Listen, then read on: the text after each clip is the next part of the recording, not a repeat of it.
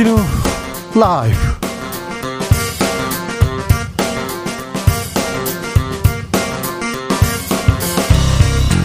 (2022년 9월 19일) 월요일입니다. 안녕하십니까. 주진우입니다. 누가 국민의힘 원내대표가 될 것인가? 이변 없이 오선 주호영 의원 선출됐습니다. 그런가 하면 국민의힘 윤리위는 이준석 전 대표 추가 징계 논의했습니다. 주호영 원내대표 당선 직후에 송사 문제 우선 정리하겠다 강조했는데요. 과연 주호영 원내대표는 이준석 전 대표 문제를 해결할 수 있을까요? 정치적 원의 시점에서 생각해 보겠습니다. 신당역에서 발생한 스토킹 범죄에 대한 국민적 분노 들끓고 있습니다. 스토킹 처벌법이 지난해 10월부터 시행됐는데요. 피해자 보호 여전히 뒷북입니다. 법무부와 검찰, 경찰이 대청 마련 나섰는데요. 전혀 새롭지 않다는 지적이 있습니다. 스토킹 피해자 보호 허점은 무엇인지 이수정 교수와 이야기 나눠봅니다. 지금 영국에는 전 세계 정상들이 모여 있습니다. 엘리자베스 여왕 조문 이어지고 있는데요. 그런데 조문 가겠다는 윤석열 대통령 조문을 하지 못했다고 합니다. 윤 대통령 부부는 우리 시간으로 잠시 후 저녁 7시부터 열리는 여왕 장례식에 참석한다고 합니다. 조문외교에 대한 국민들의 기대와 반응, 여론과 민심에서 살펴보겠습니다. 나비처럼 날아 벌처럼 쏜다. 여기는 주진우 라이브입니다. 오늘도 자중차에 겸손하고 진정성 있게 여러분과 함께 하겠습니다. 부산은요, 노인과 바다의 도시로 불린다고 합니다. 들어보셨습니까? 하십니까? 고령화로 인해서 어, 노인과 바다만 남았다는 의미인데요. 부산은 조금 나은 편이에요. 해운대, 뭐 시내 가면 젊은 사람들도 많은데 지방은 젊은 사람 찾기가 어렵다고 합니다. 정부가 공공기관 이전 지방으로 이전하겠다고 추진하지만 이마저도 쉽지 않습니다. 지방 소도시 살기 좋은 곳이 많은데. 에이. 골고루 대한민국 골고루 잘 사는 방법 있을까요? 인구가 고르게 분포하면 좀 교통 문제, 주택 문제 이런 것도 해결될 텐데 여러분이 생각하는 이렇게 대한민국 모두가 잘 사는 방법은 무엇인지 좀 알려주십시오. 샵 9730 짧은 문자 50원, 긴 문자는 100원이고요. 콩으로 보내시면 무료입니다. 그럼 주진우 라이브 시작하겠습니다.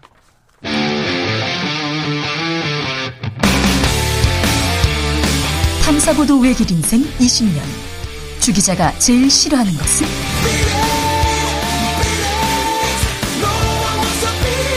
이 세상에서 비리와 부리가 사라지는 그날까지. 오늘도 흔들림 없이 주진우 라이브와 함께.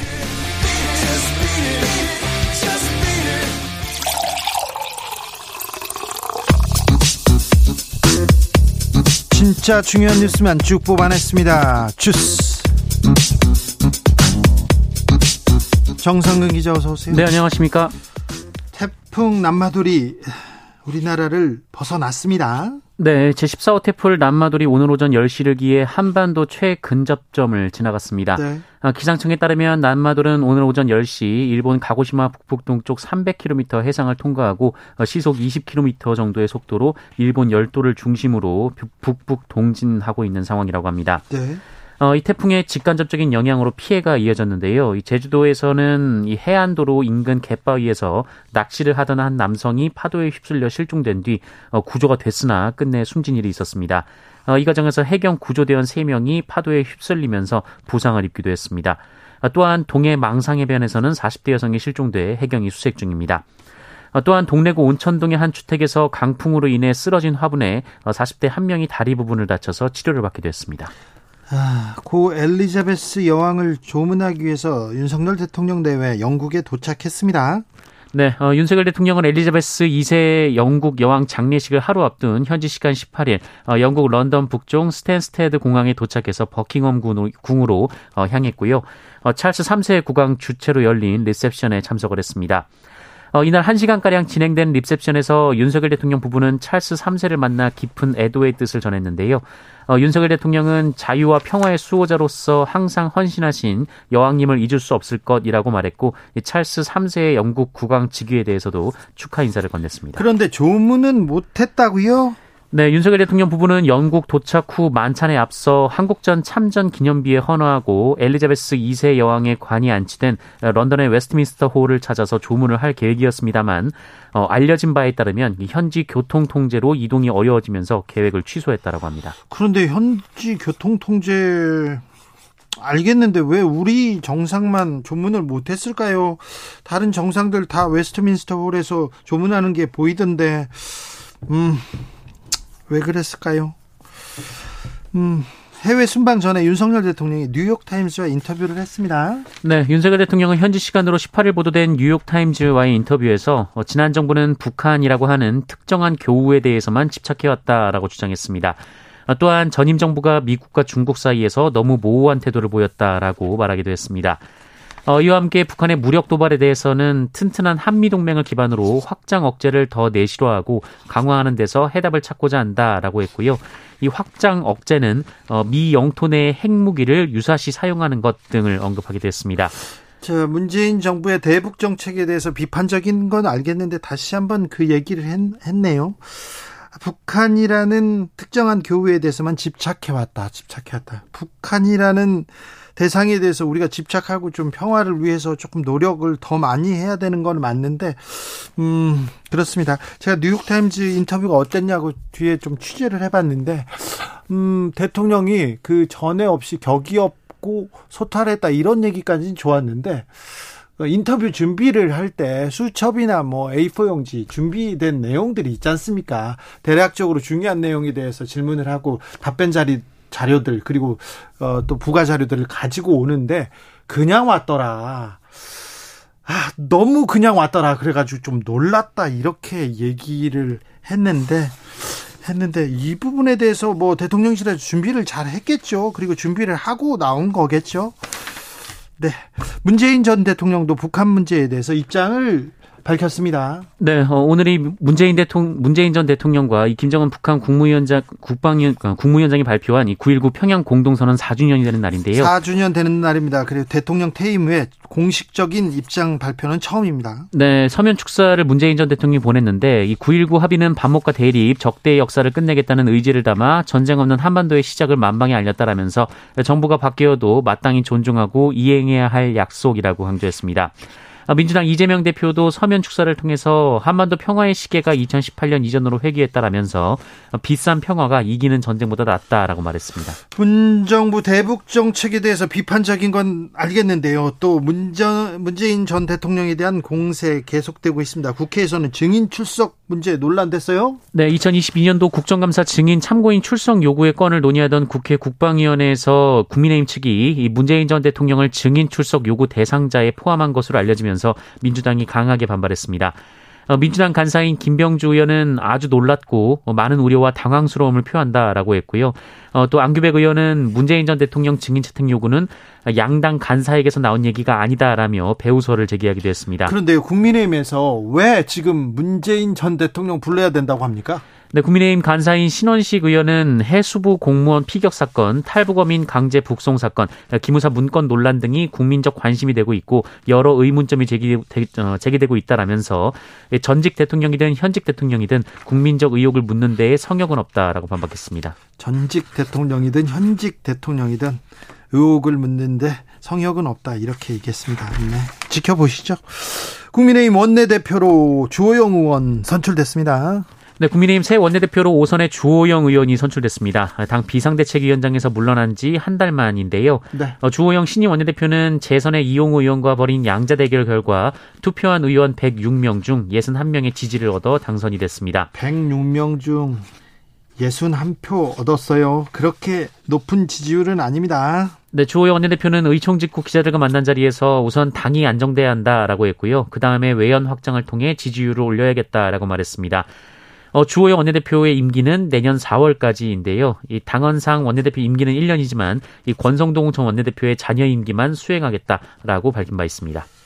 국민의힘 이준석 전 대표 추가 징계 절차에 착수했습니다. 네, 국민의힘 중앙윤리위원회가 어제 이준석 전 대표에 대한 추가 징계 절차 개시를 선언했습니다. 이양희 윤리위원장은 이준석 전 대표가 당에 유해한 행위를 했다라며 어, 당 소속 의원과 당 기구에 대해 객관적 근거 없이 모욕적이고 비난적 표현을 사용했고 법 위반 혐의 의혹 등으로 당의 통합을 저해하고 당의 위신을 훼손했다라고 말했습니다. 그런데요, 국민의힘에서 문자 노출 사고가 또 있었습니다. 네, 정진석 국민의힘 비상대책위원장과 당 윤리위원 인 유상범 의원이 이준석 전 대표 징계 수위를 두고 문자를 주고받는 모습이 사진으로 찍혀 보도가 됐습니다. 뭐라고 했어요? 어, 정진석 비대위원장이 유상범 의원에게 중징계 중에 해당 행위를 경고해야지요라고 보냈고 유상범 의원은 성상납 부분 기소가 되면 함께 올려 제명해야죠라고 답을 했습니다. 윤리위원인데요, 유상범 의원이. 네, 어, 윤리위는 지도부와 독립된 기구이기 때문에 이 보도 이후 논란이 이어지고 있는데요. 지도부가 윤리위에 참여하는 의원을 통해 징계 문제에 개입했다라는 비판이 제기되고 있고 논란이 제기되자 유상범 의원은 당 중앙윤리위원회 위원직에서 사퇴하겠다라고 밝혔습니다. 잠시 전에 들어온 뉴스입니다. 유상범 윤리위원은 사퇴하겠다고 합니다. 그럴 수밖에 없죠. 근데 그러면 윤리위원회에서 유상범 의원이 사퇴하면 윤리위에서 징계가 내려질 것 같습니다. 음, 추가 징계인데 경징계는 아니고 굉장히 좀 음, 무거운 징계가 이루어질 것도 같습니다. 음, 국민대에서 국민대에서 김건희 여사 논문 유지하기로 했죠. 학회에서도 김건희 여사 논문 유지 결정했습니다. 네, 영어 번역 등으로 부실 논란을 빚은 김건희 여사의 논문을 학술지에 실었던 한국 디자인 트렌드 학회가 최근 연구 부정 행위 검증을 위한 연구 윤리위원회를 열었으나 국민대에 문제 없다라는 결론을 그대로 따르기로 해서 논란이 일고 있습니다. 앞서 국민대는 김건희 여사가 쓴 논문 4편에 대해 검증 과정 공개 없이 부정 행위는 없다라는 최종 결론만 발표한 바 있습니다. 어, 학회는 지난 2일 이같이 결정했다라고 하고요. 교육부 지침에 의거해서 결정했다라고 밝혔습니다. 어, 교육부 훈령에 따르면 연구 부정행위에 대한 검증은 어, 그 책임이 연구자 소속 기관에 돼 있다라고 돼 있고 어, 당시 김건희 여사는 국민대 대학원에 재학 중이었습니다. 어, 이에 학회, 학계에서는 이 학회는 연구 부정 행위를 검증해서 논문 투고 금지 및 게재 철회 등 처분할 책임이 있다라는 비판이 제기되고 있습니다. 네. 국민대도 그렇고 학회도 그렇고 김건희 여사 논문을 그대로 두겠다고 했는데 뭐 이게 학자적 양심에 따라 결정한 걸 겁니다. 그렇다고 믿습니다. 근데 만약에 중민다고 학회에서 김건희 여사를 위해서 김건희 여사를 위해서 정치적인 생각을 해서 결정을 했다고 하면 그거는 그거는 김건희 여사를 도와주는 게 아니고요. 계속 문제가 될 건데 이 논문 유지하면 뭐 합니까?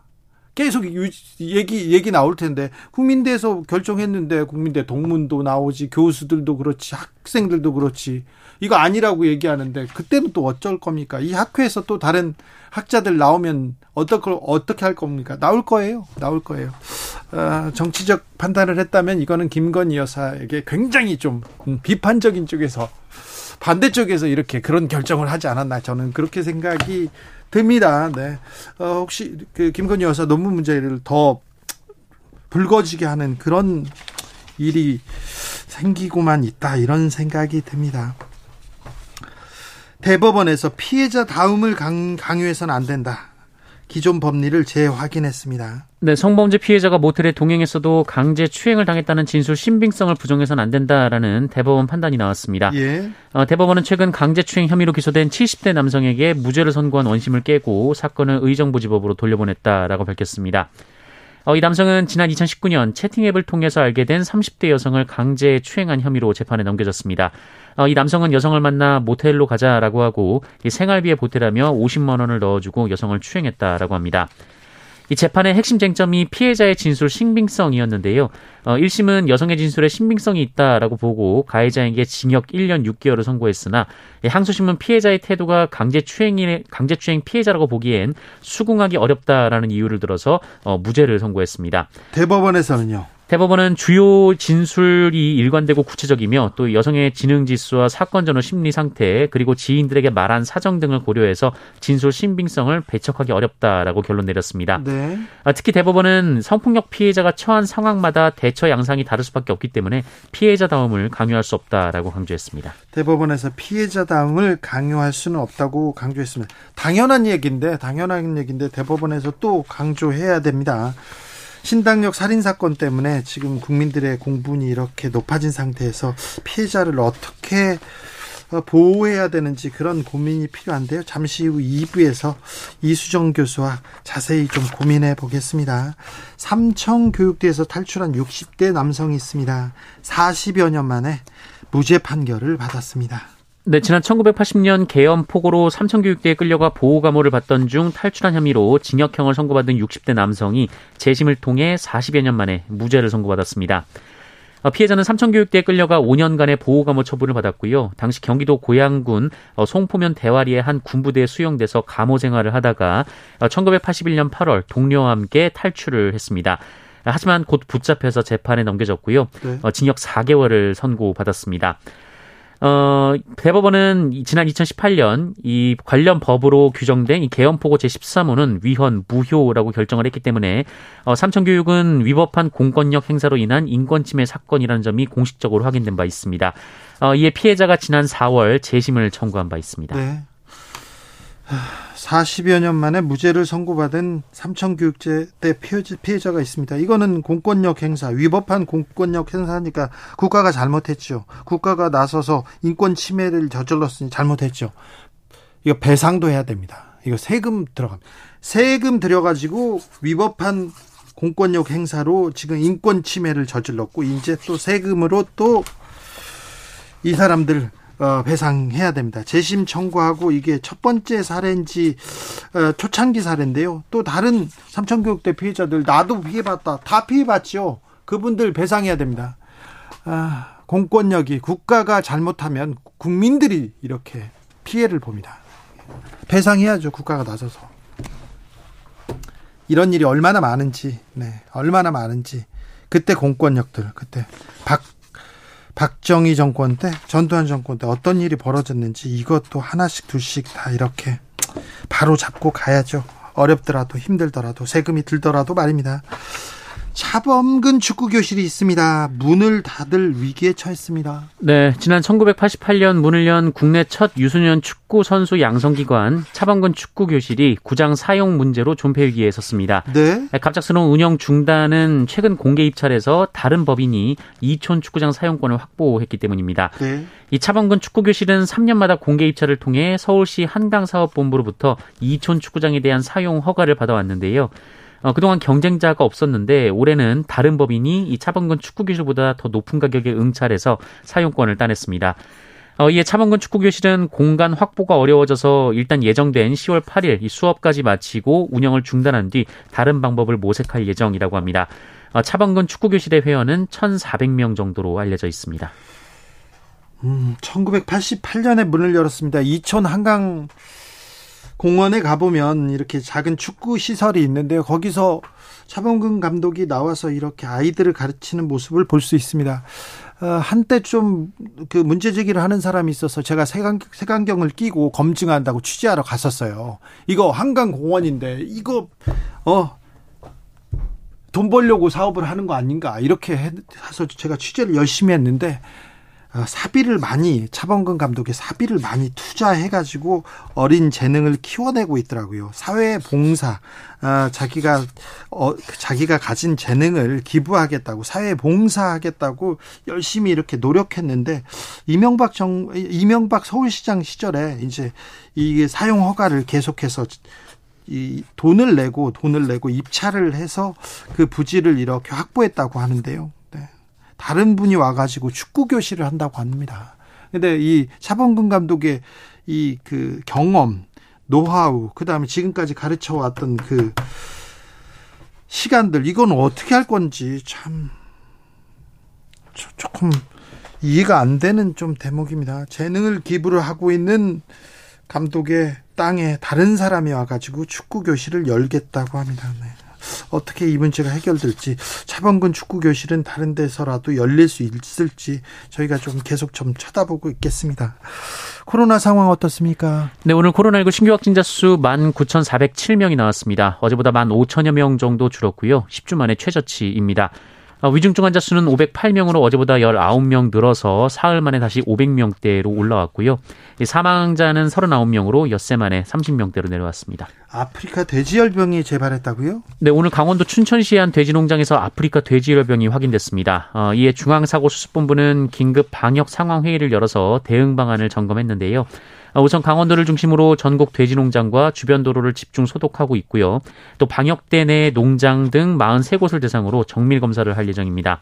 또 강원도 내 모든 돼지 농장 200여 곳에 대해 200여 곳에 대해서도 임상 검사를 하고 있습니다. 주스 정상근 기자 함께했습니다. 감사합니다. 고맙습니다. 대한민국이 골고루 잘 살았으면 좋겠어요. 지방도 잘 살았으면 좋겠어요. 여러 방법 보내주십니다. 0147님께서 지방도 수도권처럼 인프라 투자해줘야 됩니다. 사람 물린다고 집 짓고 차 막힌다고 전철 놓고 살기 좋아지니까 사람 모이고 그러니 집 짓고 철도 놓고 도로 놓고 왜 그럴까요? 지방은 아무것도 안 해주고 왜 사람이 가기를 바랄까요?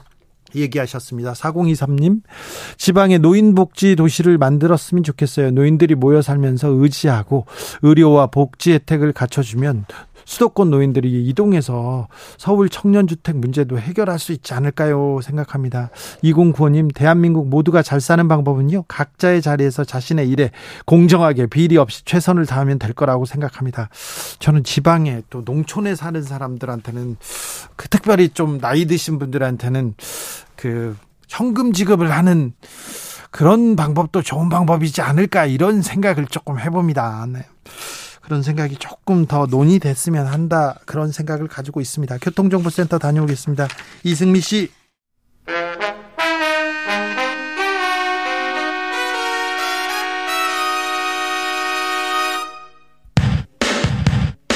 주진우 라이브 돌발 퀴즈. 오늘의 돌발 퀴즈는 객관식으로 준비했습니다. 문제를 잘 듣고 보기와 정답을 정확히 적어 보내주세요. 윤석열 대통령의 해외 순방 일정이 시작됐습니다.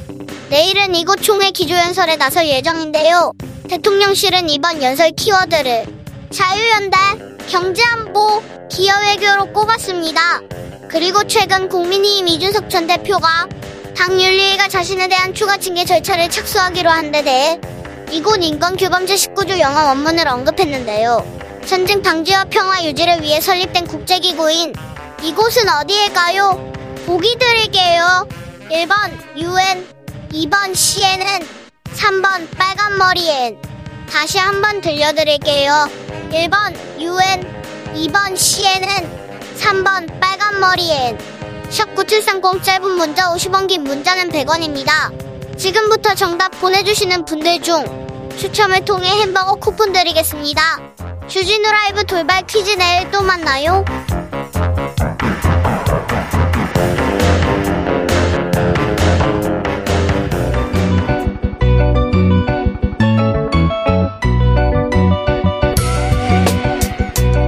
한층 날카롭다 한결 정확하다 한편 세심하다 밖에서 보는 내밀한 분석 정치적 원의 시점 오늘의 정치권 상황 원에서 더 정확하게 분석해 드립니다 이연주 전 국민의힘 의원 어서 오세요 네 반갑습니다 부드러운 카리스마 이연주입니다 최민희 전 더불어민주당 의원 어서 오세요. 안녕하세요. 불굴의 희망 최민희입니다. 네, 잘 계시죠? 네. 네. 윤석열 대통령은 지금 영국에 있습니다. 음, 조문 가셨습니다. 네. 조문은 못 하셨고요. 네. 조문은 못 하셨어요. 아니 좀 약간 어처구니 없는데 방금 전에 네. 지금 대통령실의 입장이 나왔습니다. 네. 속보가 떴는데요. 내용이 대통령이 영국에서 홀대 받은 것처럼 폄하 시도하는 게 유감이다. 네. 그리고 확인 안 된 말로 국내 정치 위에 슬픔을 활용해서 유감이다. 오후 2시에서 3시 이후 도착한 정상은 다음 날로 조문록 작성을 안내했다. 뭐 이런 거예요. 네. 근데 이건 좀 대통령실 메시지는 늘 핀트가 안 맞는데 영국에 가서 홀대 받았다고 얘기하는 네티즌들은 별로 없고요. 이런 거예요. 걸어서라도 조문하러 가셨으면 조문을 하는 게 좋지 않았겠냐. 그래서 어, 대통령 측에서 우리 대통령 측에서 조문을 취소한 거지 취소 당했다고 생각한 게 아닙니다. 예, 네. 그, 예, 그래서 뭐 그걸 만약에 영국 측에서 홀대 받았다면 우리가 영국 정부에 화를 내야죠. 예, 그런 사안은 전혀 아니고 일단은 지금 이 대통령실의 해명만으로는 상황을 알기가 어렵습니다. 그래서 저는 어쨌든 핵심이 그 영국 여왕 조문 간 건데 네. 조문을 취소하셨다고 하니 이건 전 국민이 왜 그랬을까? 아 그렇게 예, 궁금해하고 있고요. 네. 그리고 조문 외교 간다 이게 언론 헤드라인이었거든요. 네. 그런데 조문을 취소했다고 하니 이 궁금증에 대해서 그냥 팩트를 네. 설명해 주시고 이해를 구하면 될 상황 같은데 어쨌든 당황스럽습니다. 이현주 의원님. 이제 그래서 이제 가셨으니까 사실은 뭐 걸어서라도 이제 조문 마크롱은 걸어서 걸어서 바이, 바이든은 차량으로 조문했습니다. 가시면 되는 건데 네. 아직까지 이제 정확한 상황은 저도 아직까지 잘 파악이 안 되는 상황인데요. 조금 지켜봐야 될 것 같아요. 어떻게 된 건지. 네. 네. 근데 뭐 이게 뭐 어떤 뭐 무슨 뭐 이렇게 어, 지금 대통령실에서 나오는 해명은 오히려 이제 괜히 논란만 부추길 수 있는 그런 그렇죠, 그렇죠. 네. 근데 네. 이게 사실 국민들이 꼭 그렇게 생각한 건 아니죠. 네, 그런 거 아니었습니다. 네. 연합뉴스에 일정이 쭉 떴습니다. 그 대통령 일정이 네. 이게 연합뉴스에 뜬 건데요. 거기 보면 3시 35분에 공항에 도착하고 4시 반에서 5시에 참정 기념비 헌화가 음. 있고요. 그리고 5시 10분부터 5시 20분을 여왕 조문 이렇게 계획을 짰더라고요. 예. 근데 이게 이 계획부터가 굉장히 무리해 음, 보입니다. 그러니까 실현 가능한 계획이었을까? 네. 그때 그 상황을 봤을 때또 네, 전국 네. 전 세계에서 각국 정상들이 다 모인 그러니까. 데인데 지금 네. 이게 굉장히 복잡하고 지금 여러 가지 이 동선이라든가 이런 것들이 그 시간을 네. 맞추기가 굉장히 어려웠을 거예요 아마. 근데 이거는요 보통 이런 일을 할 때 정부 합동 답사단이 가고 선발대가 가고 현지 대사와 긴밀히 협업하는 게 일반적인 거, 네. 경우거든요. 그래서 이거는 이 아. 의전팀과 외교부 그리고 현지 대사가 조문 외교 갔는데 조문을 취소했다. 이 부분에 대해서 명확한 답과 책임이 필요할 것 같습니다. 그리고 조문을 취소했다 이렇게 보도했어요. 예. 우리가 취소했다고 교통 상황 때문에 취소했다고 이렇게 보도했는데 김은혜 예. 홍보수석이 확인되지 않은 말들로 국내 정치를 위한 이런 슬픔이 활용되는 것은 유감이다 이렇게 얘기했는데 아니 대통령이 왜 못 가셨지 이걸 궁금해하는데 일단 네. 대통령실에서 화난 것처럼 이렇게 입장을 내는 거는 조금 유감입니다. 예, 정말 네. 왜 아니 음. 방송을 보시고요. 그리고 국민들의 목소리를 제대로 들어야지 유튜브만 보지 마세요. 일부 유튜버 얘기는 왜왜그 여기까지 들고 와가지고 우리 아니 궁금해할 수 있는 거 아닙니까? 예, 그리고 저희 혼내지 마시기 바랍니다. 대통령실은 궁금해하는 건 당연한 것 같습니다. 네. 아무튼 다른 음. 정상들이 다 웨스트민스터를 가서 묵념하고 있거나 예를 표하는 모습을 봤는데 어 거기 왜 못 가셨지 이렇게 궁금해 하는 거는 좀 이건 국민들의 생각이지 않습니까? 네, 거기 뭐 사실은 제일 먼저 거기를 어, 가는 일정을 잡았어야 되는데 네. 어, 조금 제가 볼 때는 어, 일단 첫 번째 그 동선에 대해서 어, 좀 철저하지 못했다. 네. 어, 그런 느낌이 들고, 두 번째는, 어, 일단 그거에 대해서 지금 국민들이, 어, 영문을 지금 정확하게 모르는 네. 상태에서 네. 궁금해 할 수 있거든요. 네. 어, 근데 그거에 대해서 너무 과민한 반응을 지금 보이고 있는 것 같다. 네. 그래서 조금, 어, 침착, 하게 이 부분에 대해서 어, 대응을 했으면 좋겠다는 생각이 듭니다. 0328님께서 대통령실이 대통령을 위해 일하시는 분들이 맞는지 의문이 좀 듭니다. 의견이나 반론을 낼 때마다 이렇게 허술하고 감정적일까요? 이렇게 지적하셨는데 이분 의견에 조금 공감하는 분들이 많을 것 같아요. 아마 우리 외교부 그리고 대통령실에서 뭐 일정을 잘 짜서 조문 가려고 했겠죠. 그런데 현지에서 현지에서 뭐 상황이 좀 비행기 내리는 시간도 있고 네, 여러 뭐 가지 뭐 여러 여러 가지 돌발 변수가 있을 수는 있지만 근데 계획 자체가 무리입니다. 예를 들면 이게 연합뉴스 보도가 사실이라는 걸 전제로 이것도 확인해야 됩니다. 아니, 그 대통령실에서 낸 자료죠. 그렇죠. 그런데 이게 사실이라는 전제로 공항 도착하는 시간과 참정 기념비 가서 헌화하는 시간과 그 조문 시간이 너무 너무 타이트해서 이게 좀 실현 불가능해 보이는데 이거는 예, 좀 점검할 필요가 있어 보입니다. 예. 네. 국민의힘에서는 주호영 의원이 어, 예상대로 예정대로 새 원내대표로 선출됐습니다. 어떻게 보셨어요, 이원주 의원님? 뭐 그냥 그 예상했던 거기 때문에요. 네. 뭐 네, 이용호 의원이 뭐 같이 경쟁하긴 했지만 사실 특별히 이제 갑자기 출마 선언하셨고 예. 네 당연히 이제 주호영 의원이 되지 않을까 이렇게 생각을 했기 때문에요. 에 하여튼 뭐 사실 좀 그냥 뭐 경쟁을 하긴 했지만 네, 경쟁이라고 뭐, 하기는 뭐 그렇지 뭐 그렇죠. 네 그렇게 그거 그걸로 제가 지금 네. 이해하겠습니다. 네.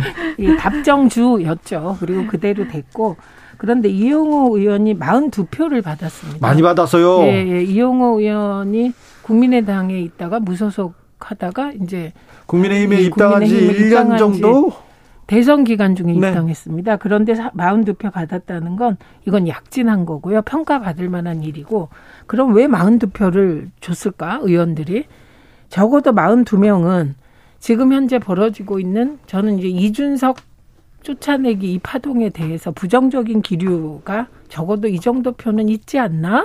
이렇게 추측해 볼 수 있을 것 같습니다. 네. 자, 주호영 원내대표도 첫 번째 과제는 이준석 전 대표 문제를 어떻게 해결하느냐인데 해결 잘 할 수 있을까요? 오늘 또 문자도 나오고 그랬더라고요. 이원주 의원님. 문자를 자꾸 왜 이렇게 보여줘요? 보고 싶지도 않은데. 국민의힘 왜 그래요? 문자를 정말 조심해야 되는데. 네. 네. 그리고 문자를 조심하기도 해야 되지만 문자를 왜 자꾸 주고받으시는지 모르겠습니다. 아, 문자는 주고받아야죠. 뭐. 아, 근데 참, 그, 적절치 않은 걸로 보이고. 예. 네. 좀 지금 이렇게 당이 어, 너무 이렇게 그 뭔가에 홀린 것처럼, 네. 조금 제 생각에는, 어, 조금 이렇게 그 한 발 물러서서 지금의, 지금의 그, 지금의 국면에 이렇게 이준석 문제를 해결하기 여기에 너무 지금 매몰돼 있는 것 같아요 전부 다. 예. 그래서 이준석 문제를 해결하지 못하면 아무것도 할 수 없다. 지금 이렇게 돼 있는 것 같거든요. 그래서 저는 조금 이렇게 어 권하고 싶은 게 지금 이준석 문제를 약간 이렇게 놔두고 다른 문제들의 눈을 좀 돌려봤으면 좋겠다. 왜냐하면 사실은 이준석 문제는요. 법원하고 이 문제가 해결되지 않으면 해결되지 않는 거예요. 지금 상황은요. 그리고 어떤 면에서 보면요. 법원 문제는 사실은 어 문제의 답이 정해져 있어요. 그것을 뭐라고 우리가 예단할 수는 없지만 네. 막 노력한다고 되는 것도 아니고 네.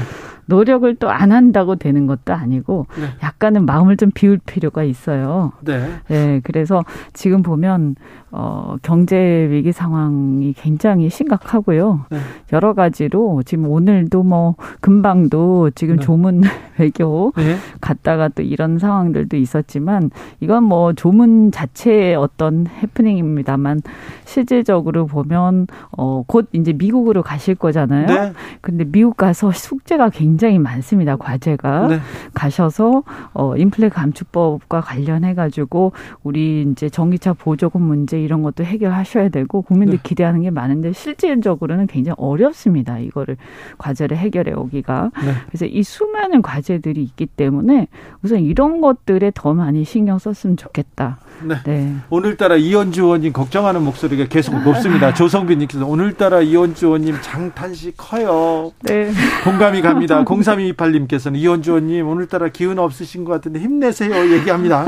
근데 이준석 문제 잘 해결할 수 있을까요? 근데 저는 그거 윌리를 찾아라라고 아세요? 윌리. 네, 네. 네. 어, 엄청나게 복잡한 복잡하잖아요. 그 퍼즐 속에서. 그 안에 빠진 것 같아요, 국민의힘이. 그러니까 이게 첫 단추를 잘못 끼워서 지금 뭐 궁지에 몰린 거죠 한마디로 얘기하면. 근데 왜 그러면 원리를 찾아라는가요? 예, 윌리를 찾아라는가요? 원리일 거예요. 원리요? 그런데 원리입니다. 그러면 왜 비대위원장들이 비대위원장만 되면 이준석 징계에 관심을 둘까? 그건 스스로의 정통성 때문입니다. 예, 그래서 그 본인의 정통성을 인정받지 못하면 스스로 인정받지 못하면 사실은 권한으로 뭘 하기가 힘들어서 새로운 의제에 집중하기가 어려워요. 그래서 빨리 그 이준석 쫓아내기에 늪에서 빠져나와야 되는데 네. 이게 안 되는 겁니다. 체리 따봉의 힘 때문에. 네, 그래서 문자가 또 나왔어요. 네, 그런데다가 그 다시 나온 문자가 윤리위원과 정진석 비대위원장 간의 그러니까요. 문자입니다. 이거 지난번에는 대통령과 권한대행 직무대행과의 문자였잖아요. 이번에는 비대위원장과 윤리위원 네, 윤리위원 간인데 그 얘기가 뭐 성 관련한 뭐 기소되면 뭐 어떻게 된다. 네. 그다음에 뭐 해당 행위에 대해서 어떻게 해야 된다. 이거는 정말 구체적인 이준석 징계 추가 징계를 의논하는 거거든요. 성상납 기소되면 제명해야죠. 네. 그래서 중요한 거는 그동안에 정진석 비대위원장이 뭐라 그랬습니까? 이건 윤리위원회에서 전적으로 알아서 할 일이다 이런 취지로 얘기했잖아요. 네? 윤석열 대통령도 이준석 징계 문제에 대해서 질문을 받으면 다른 정치인 그런 거 신경 쓸 겨를이 없다는 취지였는데 체리따봉으로 속이 들킨 거이듯이 정진석 비대위원장도 똑같아요.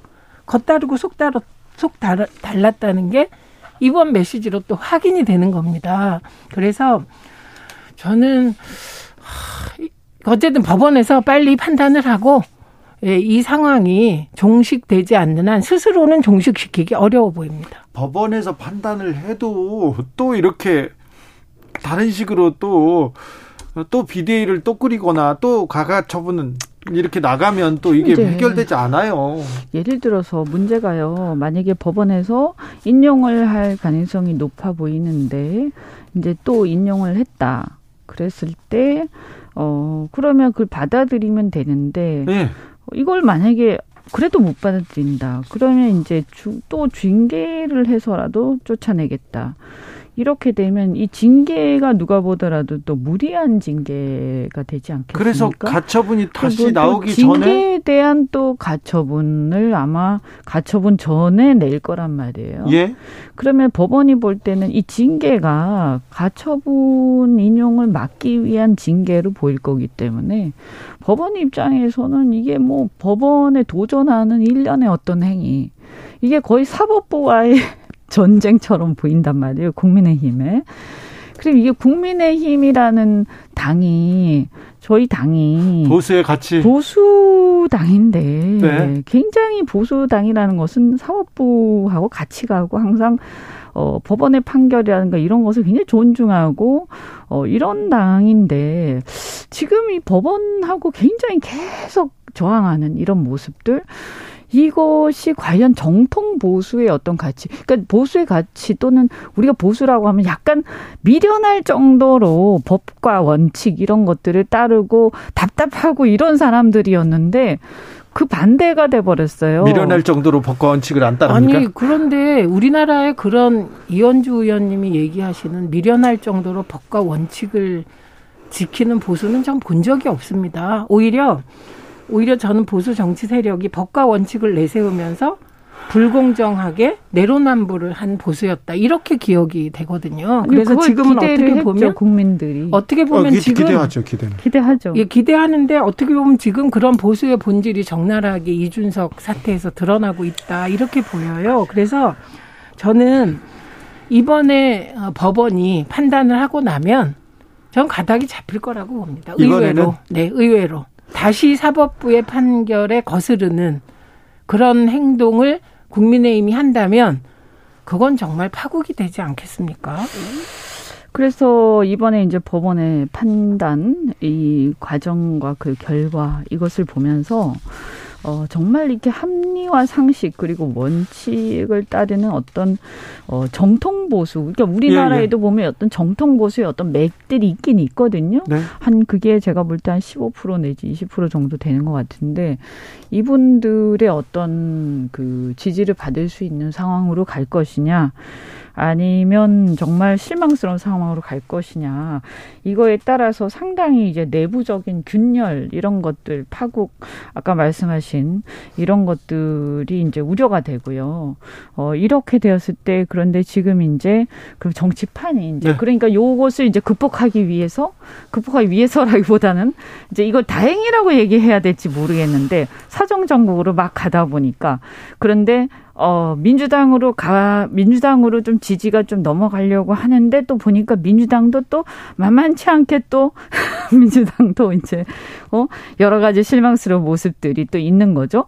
이제 그러다 보니까 이제 국민들이 볼 때는 결국 지난 대선 때 마지막에 보여준, 어, 양쪽이 다, 더, 누가 더 싫은 쪽이냐, 이 경쟁을 하고 있는 이 모습들을 계속 보게 되면서 저는 이 정치 혐오가 아마 극대화되는 상황으로 계속 갈 것 같은데요. 아, 최민희 의원은 이번에 이제 가처분 결정이 나오면 이제 어느 정도 정리될 거라고 생각하고 아니다. 또 그 갈등이 극대화될 것 같다. 이현주 의원님은 생각하는데 최민희 의원님 좀 본심은 생각은 네. 가처분 나와도 국민의힘 계속해서 조금 더 혼란에 빠질 것 같다 이렇게 보시는 거 아닙니까? 전 아니고 그걸 진짜로? 바라지도 않습니다. 그래요? 왜냐하면 이렇게 여당 확실합니까? 예, 확실해요. 여당이 혼란이 계속되잖아요. 그럼 민생을 돌볼 수가 없습니다. 안 되죠. 예, 그렇기 때문에 그러니까 안 되죠. 그리고 야당도 피해를 봐요. 이렇게 여당 지지율이 떨어지면 자꾸 사정 정국으로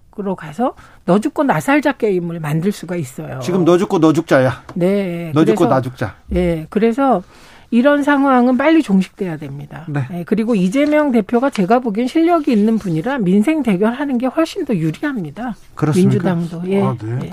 자, 영빈관 이제 신축 문제는 이제 사라지겠죠? 아니 안 넌... 사라질 것 같습니다. 왜냐하면 권성동 의원이 그러니까요. 불씨를 다시 지피고 있고 이게 후임 대통령을 위해서 영빈관을 지어야 된다. 그리고 이게 민주당은 영원히 야당만 할 거냐 이런 말씀을 하면서 불씨를 지피고 있는데 오늘 저는 또 깜짝 놀랄 상황을 보지 않았습니까? 오늘 대정부 질문에서 한덕수 총리가 영빈관 신축 예산이 잡힌 걸 몰랐다. 몰랐다고요? 언론 보고 알았다. 이런 취지로 답변을 했다고 보도가 나왔습니다. 그리고 아이고. 대통령도 언론 보고 아신 게 아니냐 이런 취지까지. 네. 수석들도 몰랐다. 그런 보도가 나오기도 했어요. 몰랐다. 이렇게 나왔어요. 이현주 의원님. 이게 웬일입니까? 있을 수가 없죠. 그게 어떻게 아니, 그렇게 됩니까? 이게 JTBC 헤드라인이라 예. 아니 영빈 아니 이 예산이 잡히려면 기재부에서 예. 이걸 잡아야 되는 거고요. 이건 또 중요 예산이지 않습니까? 어, 국민들 관심사. 이런 게 이렇게 잡히려면 네. 최소한 어, 총리하고 어, 총리가 또 주요한 부분들은 또 대통령한테 보고도 하고 하실 텐데요. 네. 예, 여기 이렇게 나왔습니다. 아니, 영빈관, 신축. 예산 저도 몰랐다. 대통령도 언론 보고 알아. 이게 헤드라인이거든요. 저도 몰랐고 신문 보고 알았다. 이렇게 총리가 모르셨으면 대통령이 보고를 안 받으셨을 수도인데. 근데 이렇게 중요한 사안을 그렇게 낼 수가 있나요? 그게 아니 그렇게 총리가 답변을 한 것으로 그러니까 어, 언론이 보도를 하고 있습니다. 그러니까 총리가 이걸 모르고 이렇게 답변한 것 자체가 조금 문제 아닙니까? 그래서 저도 깜짝 놀랐다고 말씀드리는 겁니다. 건가요? 그러면 도대체 누가 사실 영빈관 신축 예산이 나오면 이런 혼란이 벌어질 게 뻔히 예상되는데 누가 추진했을까? 대통령실 수석들도 모르는 예산 그리고 오늘 한독수 총리도 몰랐고 대통령도 언론 보고 알았다 이런 답변이 있었다는데 어, 그러면, 이거는 전모를 밝혀야 하지 않겠습니까? 아니 그러면 총리가 사실상 지금 총리가 완전히 그러면 허수아비라는 얘기밖에 더 돼요. 이거 오늘 보도와 네. 제가 총리, 잠깐 그 서영교 의원하고 자기 거취를 고민하셔야 되는 거죠. 이 정도. 네. 그런데 그걸 그냥 얘기했다는 것도 충격이고 내용도 충격이고. 완전히 그냥 그냥 그 총리께서는 그냥 그냥 얼굴 마담처럼 앉아 계신다는 얘기인데 그 본인 거취를 고민하셔야 되는 거죠. 이 정도 되시면. 그렇습니까? 네. 네. 자, 뉴욕타임즈가 윤 대통령이 인터뷰를 했습니다. 그러면서 어, 북한에 집착하기만 했다. 특정 친구에게 집착하기만 하는 문재인 얘기를 했는데요. 근데 그 북한에 그 네. 북한에 집착해야 되는 거 아닙니까? 평화에는 좀 과도하게 집착해야 되는 거 아닙니까, 이현주 의원님? 아니 이제 집착을 하는 거는 음? 그 집착했다라는 이 표현은 이제 아마 이런 취지인 것 같아요. 이렇게 북한에 이제 애착을 가지고 북한하고 이제 잘해보려고 한다. 예, 예. 예, 이건 좋은 얘기죠. 그런데 이제 여기서 말씀하시는 거는 너무 거기에 올인하셨다. 그리고 너무 저자세로 거기에 예를 들어서 우리가 사실은 지금 보면 이제 미국하고의 관계도 비슷한 맥락에서 저는 비판할 여지가 있다라고 보는데요. 우리 외교라든가 북한도 일종 외교잖아요. 어떤 면에서 네네. 보면요. 그래서 이런 이제 관계 외교 관계를 맺을 때는 너무 저자세로 그냥 어떤 잘하고 싶다고 해서 이제 줄 걸 다 준다고 또 되는 건 아니거든요. 그래서 또 이렇게 좋은 우호 관계를 맺더라도 어, 또 요구할 것도 요구하고 또 어, 문제 제기할 건 문제 제기하면서 어느 정도는 좀 등거리 외교를 할 때도 있고 이런 건데 이제 여기서 비판하는 거는 너무 거기에만 매달렸다 이런 취지겠죠. 그게요. 왜 자꾸 이전 정부 가지고 이러는 게 안 맞는 게 지금 이게 윤석열 정부거든요. 그럼 윤석열 대통령이 그, 그 언론과의 인터뷰에서 제시한 해법, 해구산 운운한 거, 그거는 맞는 겁니까? 그러니까 저는 좀 깊이 천착하실 필요가 있다 이런 생각이고 뉴욕타임즈의 헤드라인은 또 뭐냐면 윤 대통령 외교적 돌파구 마련 못 해낼 것 같다. 이 뉴욕타임즈 헤드라인입니다. 예, 그래서 저는 지금 문재인 대통령 잘못했다라고 얘기하기보다는 내가 잘할 생각을 하시는 게 좋지 않겠나 싶고 저는 똑같은 생각을 했는데 사실 북한에 집착한다는 표현이 무슨 뜻인지 저는 모르겠는데 문재인 대통령, 문재인 정부의 대북 외교의 핵심은 평화 외교였습니다. 예, 대화와 타협, 평화였기 때문에 저는 절대적인 가치, 평화는 이렇게 생각해서 동의하고요. 그리고 오히려 지금 윤석열 대통령이 해결해야 될 인플레이션 감축법에서 한국 저기 전기 자동차의 지원금 그 사, 그 없앤 거 그거 다시 찾아 어떻게 찾아내겠다 이런 말씀을 하셔야 되는 거죠. 뉴욕 타임스와 인터뷰를 한 것이 네. 미국에 가지 않습니까? 유엔 총회에서 연설도 하고 네. 이런 어, 미국 무대에 지금 가기 위해서 인터뷰를 했다고 준비 마련했다고 생각되는데 네. 지금 거기에서 미국과 관련된 얘기 아니면 남북 문제에 대한 해법에 대한 얘기가 아니라 지금 음. 문재인 전 대통령 얘기로 지금 헤드라인을 채우면 이 인터뷰를 왜 했을까 이런 생각을 해봅니다. 인터뷰를 하는데 자료를 가지고 나오시지 않으셨대요. 그냥 오셨대. 음, 네. 그런데 이렇게 중요한 인터뷰에 뭔가를 던져줘야 될 거 아닙니까? 네. 대통령실에서 이번에는 어떤 얘기를 하자. 이 뉴욕타임즈를 통해서 우리가 어떤 해법을 가지고 있다는 얘기, 얘기를 던져주자. 아니면 미국에 우리가 할 말은 한다. 아니면 미국에 이건 주겠다. 하되 대신 다른 걸 얻겠다. 이런 얘기를 해야 되는데, 이런 게 없어요. 이번에 이제 미국하고의 관계에서 사실은 조금 아쉬웠던 게 바로 그런 부분인데요. 어, 사실 미국은 지금 보면 이제 지금 굉장히 어렵잖아요. 물가는 굉장히 올라가고. 그래서 금리를 계속해서 올리고 뭐 자기 우방들한테 지금 다 떠넘기고 있는 상황이에요. 예, 예. 솔직히 말씀드리면. 뭐 좋습니다. 다 우리는 뭐 어쩔 수가 없죠. 솔직히 뭐 동맹국이니까요. 매우 어려운 상황이잖아요. 뭐 어려운 상황이니까. 그런데 다 좋은데 우리도 또 얻을 건 얻어야 돼요. 그러니까요. 근데 이제 그 부분에서 얻을 건못 얻고 줄 것만 준 그런 상황에서 어 지금 이제 우리 아주 절실 불확실한 부분들 지금 사실 바이오도 지금 또 문제 삼으려고 하는 거 아닙니까? 예, 바이오까지. 그러니까 이런 것들에 대해서 우리 얼마만큼 우리 거를 지켜내느냐. 또 잘못하면요 미국이요 나중에 또 자기들이 어려우면 중국하고 또 손잡을 수도 있어요. 그러니까요. 그럼 나중에 우리만요 닥쳤던 개 되는 거예요. 어, 닥쳤던 게 맞습니까? 이것도 네. 저 비율을 조심해야 돼요. 아니, 괜찮아요. 네, 네. 아, 요새 정말 네. 이렇게. 네, 하여튼 그래서 강아지로 합시다. 어, 쨌든 네. 어, 정말 정신을 바짝 차리고 예. 긴장해서 해야 됩니다. 네. 그렇죠. 저기 이게 저는 대통령실에 누군가는 이제 인터뷰 하게 되면 사전 질의서도 받고 답변도 준비하지 않습니까? 네. 근데 너무 자극적인 워딩을 찾은 것 같아요. 그러니까 음. 예를 들면 문재인 정부의 대북 정책은 교실에서 여러 친구 중 한 명 북한에게만 집착하는 학생같이 보였다 이런 거. 음. 그다음에 북한 도발을 억제하기 위해 해구산을 포함한 모든 수단을 미국과 함께 마련할 준비가 돼 있다 이런 거. 음. 이게 과거에 대한 평가는 이건 그냥 그 보수 지지자들에 대한 립 서비스라고 칩시다. 근데 미래에 대한 음. 해구산을 포함한 모든 수단 이렇게 나갈 때는 음. 사실 미국이 해구산 준답니까? 음. 네, 그러니까 뭐, 그, 그런 것들도 다 중요한데 제가 볼 때는 가장 중요한 게 하여튼 우리 국내적인 이런 뭐 다툼 이런 것보다 지금 상황은 너무나 엄중하기 때문에 지금 우리의 국익을 위한 행보를 조금 더 크게 하셔야 된다. 지금 너무 지금, 엄중하다. 지금은 네. 국익을 위해서 그 특별히 경제적 네. 이익을 위해서 대통령이 한마디 네, 할, 할 때입니다. 너무 심각합니다. 그죠? 네, 네. 예, 근데 뉴욕 타임즈는 이 인터뷰를 하고 돌파구를 못 찾을 것 같다라는 헤드라인을 뽑았다는 거예요. 그러니까 그 인터뷰를 왜 했을까? 뉴욕타임즈가 사실은 또 네, 그런 생각이 또 듭니다. 또 우적인 또 매체도 아니거든요. 아니, 뉴욕타임즈를 골랐잖아요. 그, 그럼 안 하면 되는 거예요. 그러니까. 이현주 최민희 두 분 오늘도 감사합니다. 고맙습니다. 네, 고맙습니다. 시간이 다 됐어요.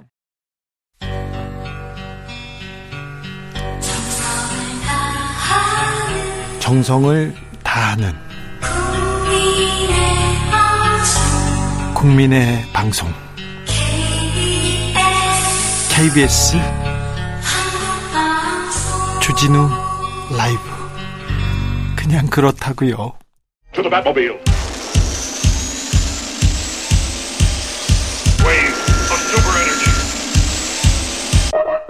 주 기자의 1분 여자친구를 때린 남성이 있습니다. 이 남성은 헤어진 여자친구를 때려 세 차례나 처벌받았습니다. 그런데 다시 여자친구를 찾아갑니다. 사귀자는 제안을 거부하자 여자친구의 얼굴을 때리고 목을 졸랐습니다. 이번에는. 여자친구는 뇌진탕으로 쓰러져 전치 3주 진단을 받았습니다. 서울지법 아닙니다. 인천지법 곽경평 판사. 과거 피해자를 폭행해 세 차례나 처벌받은 전력이 있다. 죄질이 불량하다, 엄중한 형을 선고해야 한다고 했습니다. 징역 5개월에 집행유예 2년. 아무것도 달라진 게 없습니다. 피해자가 스스로 피해를 대비해야 합니다. 아파트 발코니에서 음란 행위를 하는 남성이 있습니다. 10년째 여성만 보이면 음란한 행위를 합니다. 자기 집으로 오라고 손짓을 하고 옷을 벗고 네. SBS는 10년째 유리창을 가리고 사는 아파트 주민들의 사연을 전했습니다. 이 주민은 경찰에 신고도 했다고 합니다. 경찰은 집안에서 일어난 행위라 개입할 방법이 없다고 합니다. 이 주민이 오히려 해코지 당할까 두려워해야 합니다. 스토킹을 당하던 신당역 스토킹 피해자가 경찰의 도움을 정한 것은 지난해 10월이었습니다. 살인범 전 씨는 불법 촬영물을 피해자에게 전송하면서 협박했다고 합니다. 그래서 더 이상 견딜 수 없어서 신고했습니다. 처음에 경찰은 경고했습니다. 경고에도 전 씨는 나, 불법 촬영물을 유포하겠다고 협박합니다. 협박의 강도를 높입니다. 이러, 이러면 찾아가는 방법밖에 없다. 협박 메시지를 보내기도 했습니다. 경찰은 전 씨를 긴급 체포해서 구속영장 청구했습니다. 그런데 법원에서 주거가 일정하고 증거 인멸할 하고 도주할 우려가 없다는 이유로 기각했습니다. 도주 우려는 없었습니다. 살해 우려가 있었습니다. 전 씨의 스토킹은 그 이후에 계속돼서요. 결국 1심 선고를 하루 앞둔 날 살인을 저질렀습니다. 법이 국민을 지켜주지 못하고 있습니다. 더 많은 사람이 죽기 전에 국가가 나서야 됩니다. 국민의 생명, 생명과 안전을 위해서 적극적으로 대응해야 합니다. 국민이 죽을 때까지 바라만 볼 겁니까? 국민이 죽고 나서 감옥에 보내면 뭐 합니까? 지금까지 주기자의 1분이었습니다.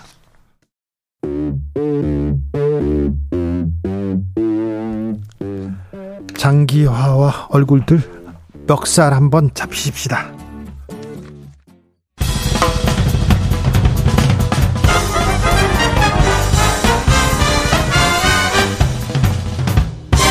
훅 인터뷰 모두를 위한 모두를 향한 모두의 궁금증 훅 인터뷰 최근 스토킹 범죄에 대한 국민적인 불안과 분노 커지고 있습니다.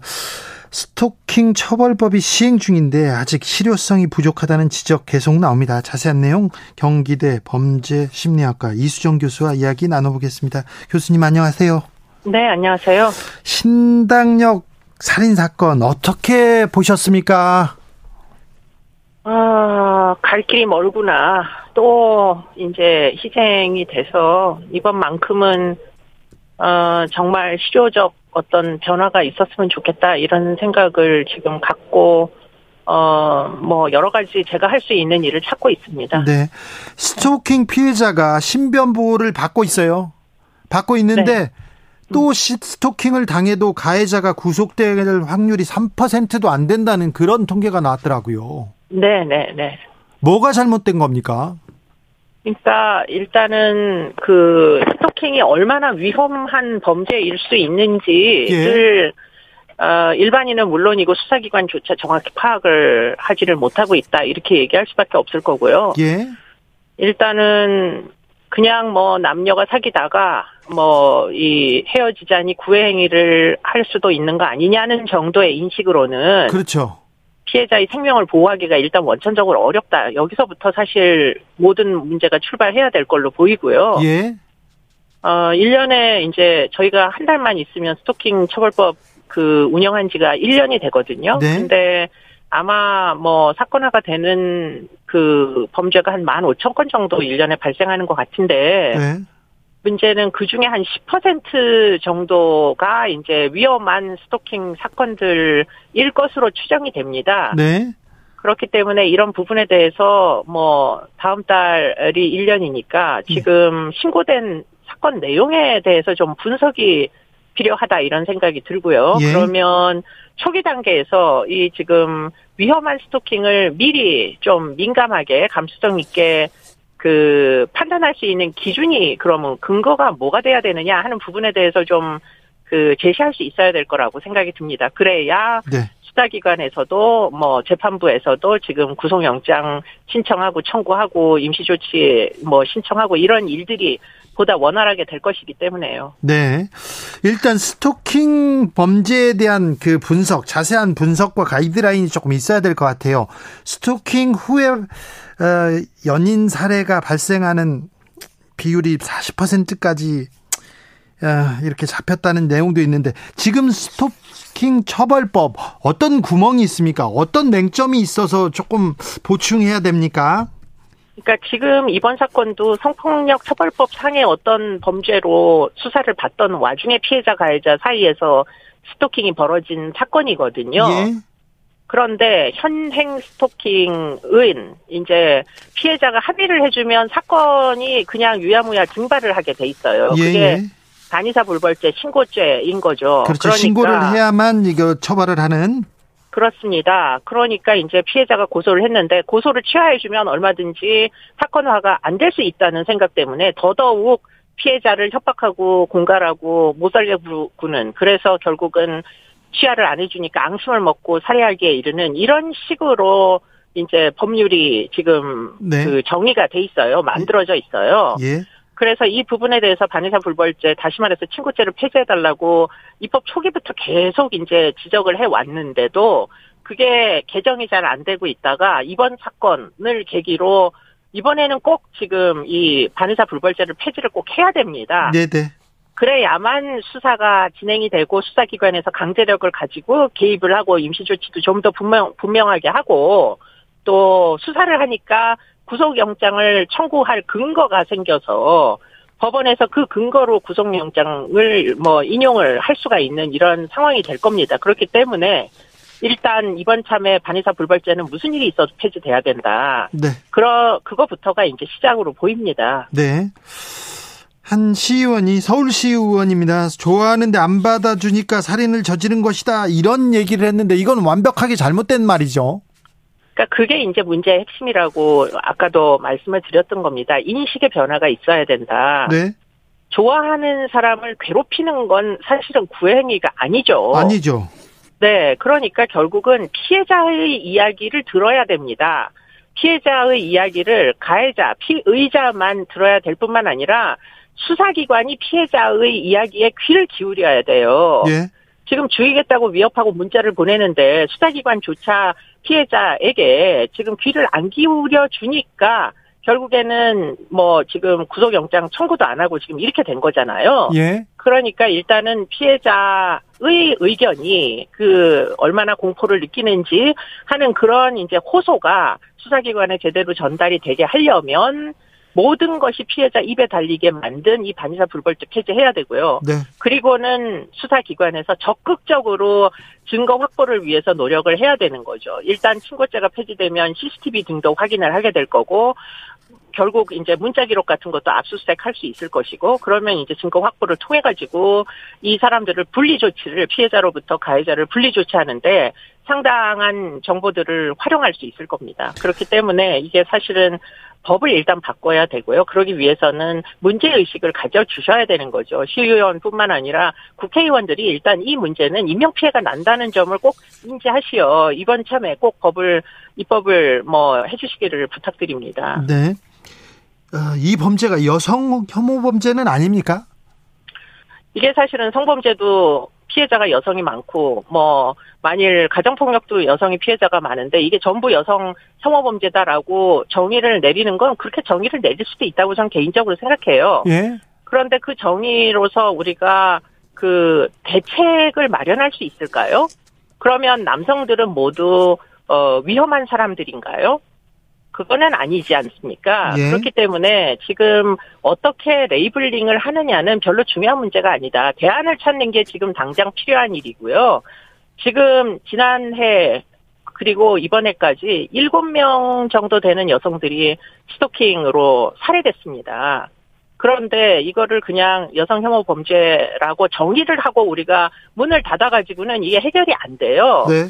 그렇기 때문에 스토킹 범죄의 특이성을 좀 더 치밀하게 분석을 해가지고 스토킹이 중단되게 하려면 도대체 어떻게 해야 되는 건지 네. 예컨대 지금 가해자들은 어, 입건이 되고 난 다음에도 사실은 방어권 행사를 위해서 불구속 상태로 재판을 준비합니다. 이번 피해자처럼. 그렇죠. 예. 네, 그러니까 그게 적당하냐는 거예요. 피해자를 계속 위협할 텐데. 네. 그렇기 때문에 감시의 대상이 결국에는 스토커가 돼야 되는데 그 스토커를 감시의 대상으로 삼느냐 삼지 않느냐는 그 스토커가 성별이 남자냐 여자냐 하고 관계가 없는 거예요. 스토커 중에는 여성도 있습니다. 그렇기 때문에 지금 지나치게 그 지금 이 사건으로 어 어떻게 보면은 뭐 정치 쟁점화를 하지 말고 네. 대체 대책을 찾아야 되는 시점인 거예요. 이제 더 이상의 희생을 용인할 수가 없습니다. 네네. 그렇기 때문에 대책을 꼭 찾아야만 합니다. 자, 무엇보다도 피해자들을 좀 보호할 수 있는 피해자들이 기댈 수 있는 신변 보호 좀 제도는 좀 바꿔야 될 것 같아요. 신변 보호를 그 피해자만 감시하고 피해자만 안전한 곳으로 옮기고 이래서 되는 게 아니에요. 예. 그러니까 지금까지 신변 보호를 여성들만 관리를 잘하면 된다. 피해자만 관리를 잘하면 된다. 라는 생각 때문에 스마트워치를 피해자에게 주지 않았습니까? 예. 그런데 감시의 대상이 피해자가 돼야 되나요? 가해자가 돼야 되나요? 가해자가 돼야죠. 그렇죠. 가해자를 잘 관리하죠. 열도도 그렇죠, 못 막는데. 그렇죠. 맞습니다. 그렇기 때문에 스마트워치를 아무리 줘도 스마트워치를 누르고 경찰이 현장까지 도착하는 5분 안에 여성이 사망하는 거잖아요. 예, 피해자들이. 예, 예. 그러니까 지금 이 그 전체적인 어떤 무게 중심을 가해자 감시 인권 침해가 좀 되더라도 가해자에게 전자 감시를 할 수 있는 위치 추적을 할 수 있는 방식으로 바꿔야 된다.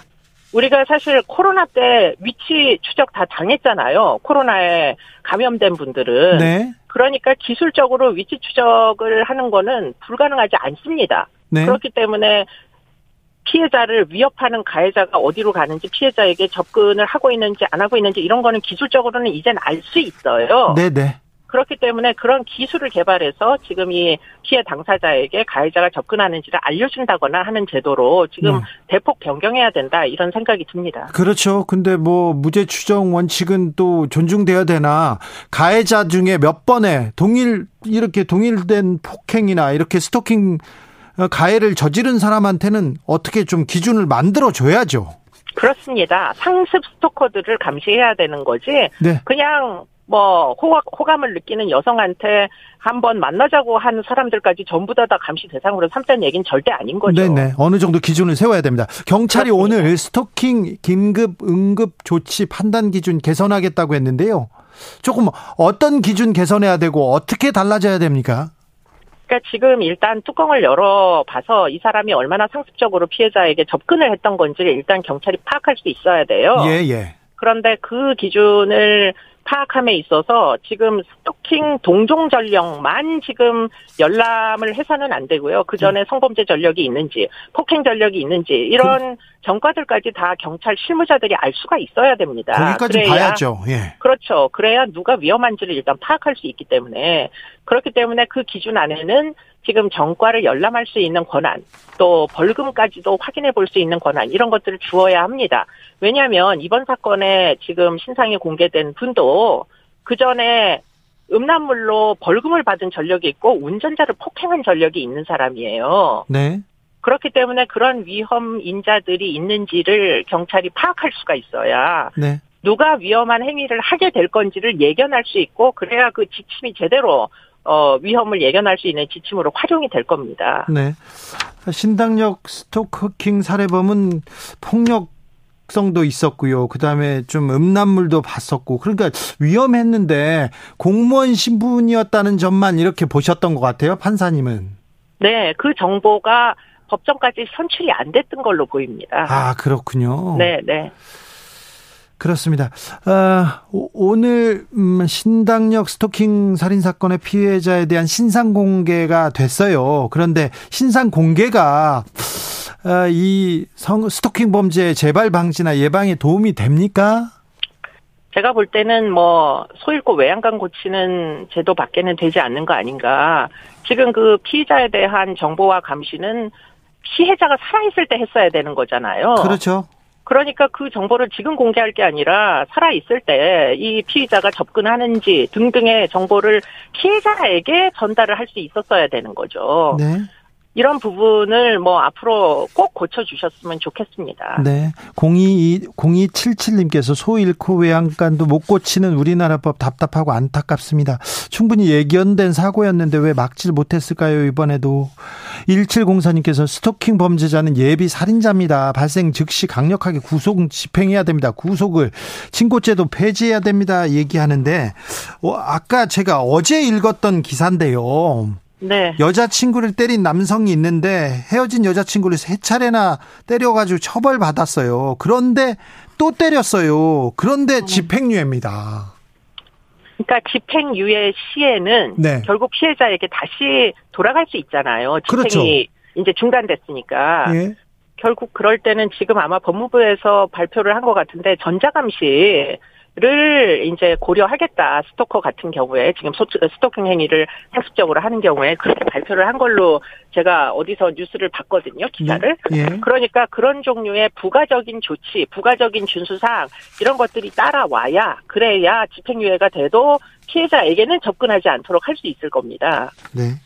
스토킹 범죄 사실 아는 사람이 괴롭히고 아는 사람이 나를 해를 끼치려고 하면 더 무섭지 않습니까? 그렇죠. 사회적 좀 인식도 좀 바뀌어야 돼요. 근데 이제 인식이 갑자기 바뀌지는 않을 것이고요. 네. 일단은 아주 어렸을 때부터 교육을 하는 게 전 너무 필요하다. 싫어하는 행위를 하는 건 상대에게 위협을 하는 거나 진배 없다라는 걸 아주 어린 시절부터 인격 교육을 통해 가지고 가르쳐야 된다고 생각이 듭니다. 네. No는 No라고 인식할 수가 있어야 되는 거죠, 사람들이. 그렇기 때문에 뭐 지금 어, 만나 달라고 계속 호소했는데 안 만나줘서 이런 일이 벌어진 거다라는 식의 인식을 가지고는 그 정도의 지금 감수성을 가지고는 이 범죄가 절대 끝나지 않습니다. 네. 그래서 교육이 필요하다는 거죠. 하이드님께서 작년까지는 외양간도 없었어요. 고칠 외양간도요. 스토킹 처벌법이 음, 시행된 지 겨우 1년이 돼갑니다. 네네. 우린 좀 너무 늦었습니다. 그렇긴 한데 그나마도 지금 이 법이 생겼기 때문에 스토킹으로 살인 살해되는 여성이 도대체 몇 명인지 이제는 알 수가 있게 되지 않았습니까? 네. 그렇기 때문에 지금 시작이 반이다 이런 말씀도 있습니다. 네. 아, 너무 비관적으로만 생각지 말고 지금 이 사건을 계기로 이제 더 이상 어리석은 희생은 우리가 감수하지 말자 이런 음. 태도로 온 국민이 다 같이 좀 응해 주셨으면 좋겠습니다. 네, 이번에 좀 배워야죠. 더 이상 어리석인 어리석은 죽음은 감수하지 말자. 네. 새겨 듣겠습니다. 네, 고맙습니다. 지금까지 경기대 이수정 교수였습니다. 정치 피로, 사건 사고로 인한 피로, 고달픈 일상에서 오는 피로. 오늘 시사하셨습니까? 경험해보세요. 들은 날과 안 들은 날의 차이. 여러분의 피로를 날려줄 저녁 한 끼 시사. 추진우 라이브.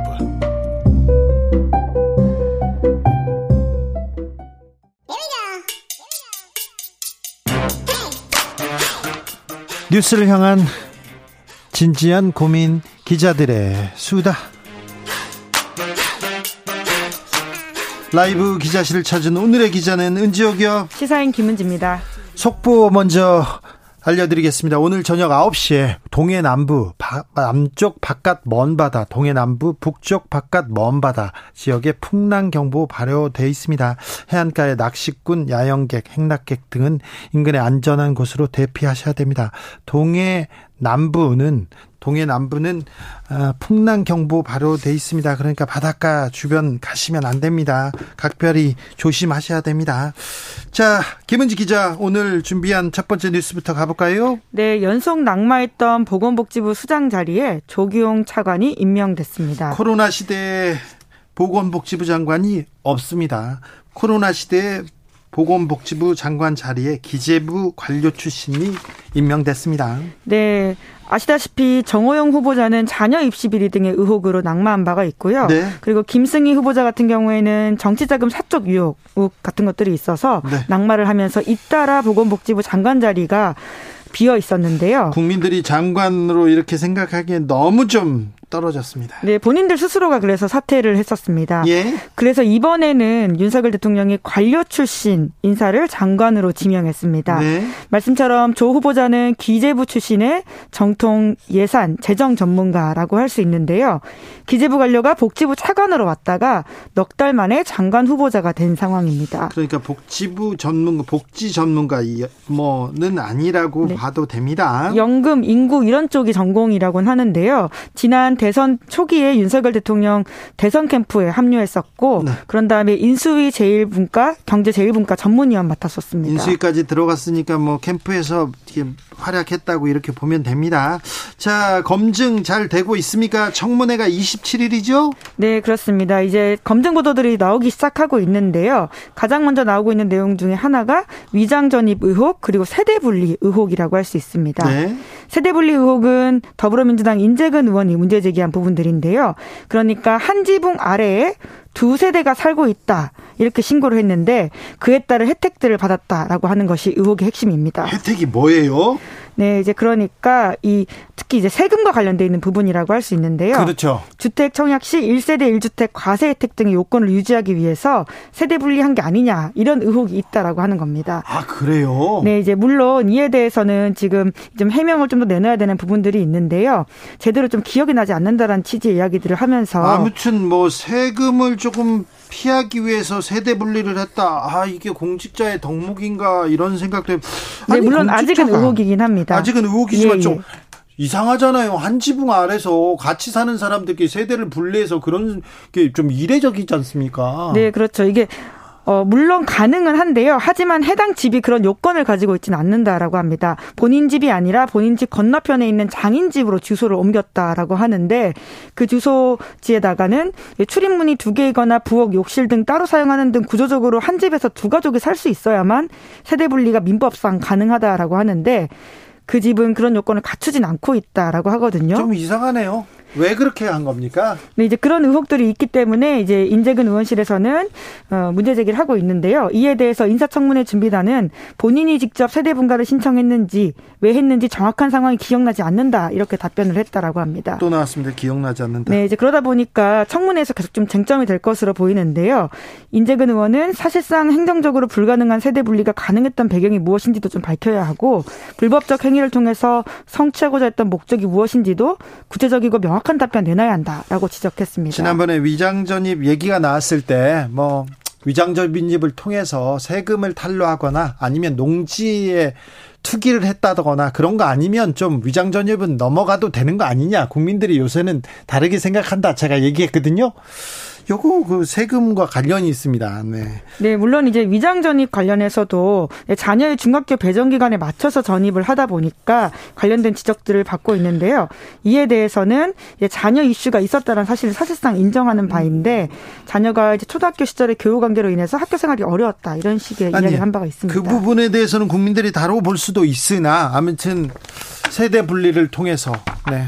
어떤 경제적 세금에서 또 이득을 보려고 했으면 이거는 절세라고 볼 수는 없고요. 이거는 탈세로 봐야 되니까. 네. 네. 사실 저는 이번에 처음 알게 된 방식이긴 합니다. 아, 이렇게도 할 수가 있구나라고 하는 것을 좀 특히나 이제 인사 검증 시즌에서는 고위공직자라든지 아니, 부자들의 어떤 절세 혹은 뭐 꼼수 방법들에 대해서 깜짝깜짝 놀라게 되는 그러니까요. 세계를 알게 됩니다. 인사 청문회 때마다 깜짝깜짝 놀라요. 이 사람들은 참 어떻게 산 거지? 그 이런 방법도 있구나라고 하는 것들을 좀 놀라게 되는데요. 물론 부디 의혹으로 끝나기를 제대로 좀 제대로 해명을 해서 이 문제들을 이야기해 주길 바라겠습니다. 네, 좀 기억이 나지 않는다라고만 말하지 말고요. 정확하게 좀 얘기를 해 주세요.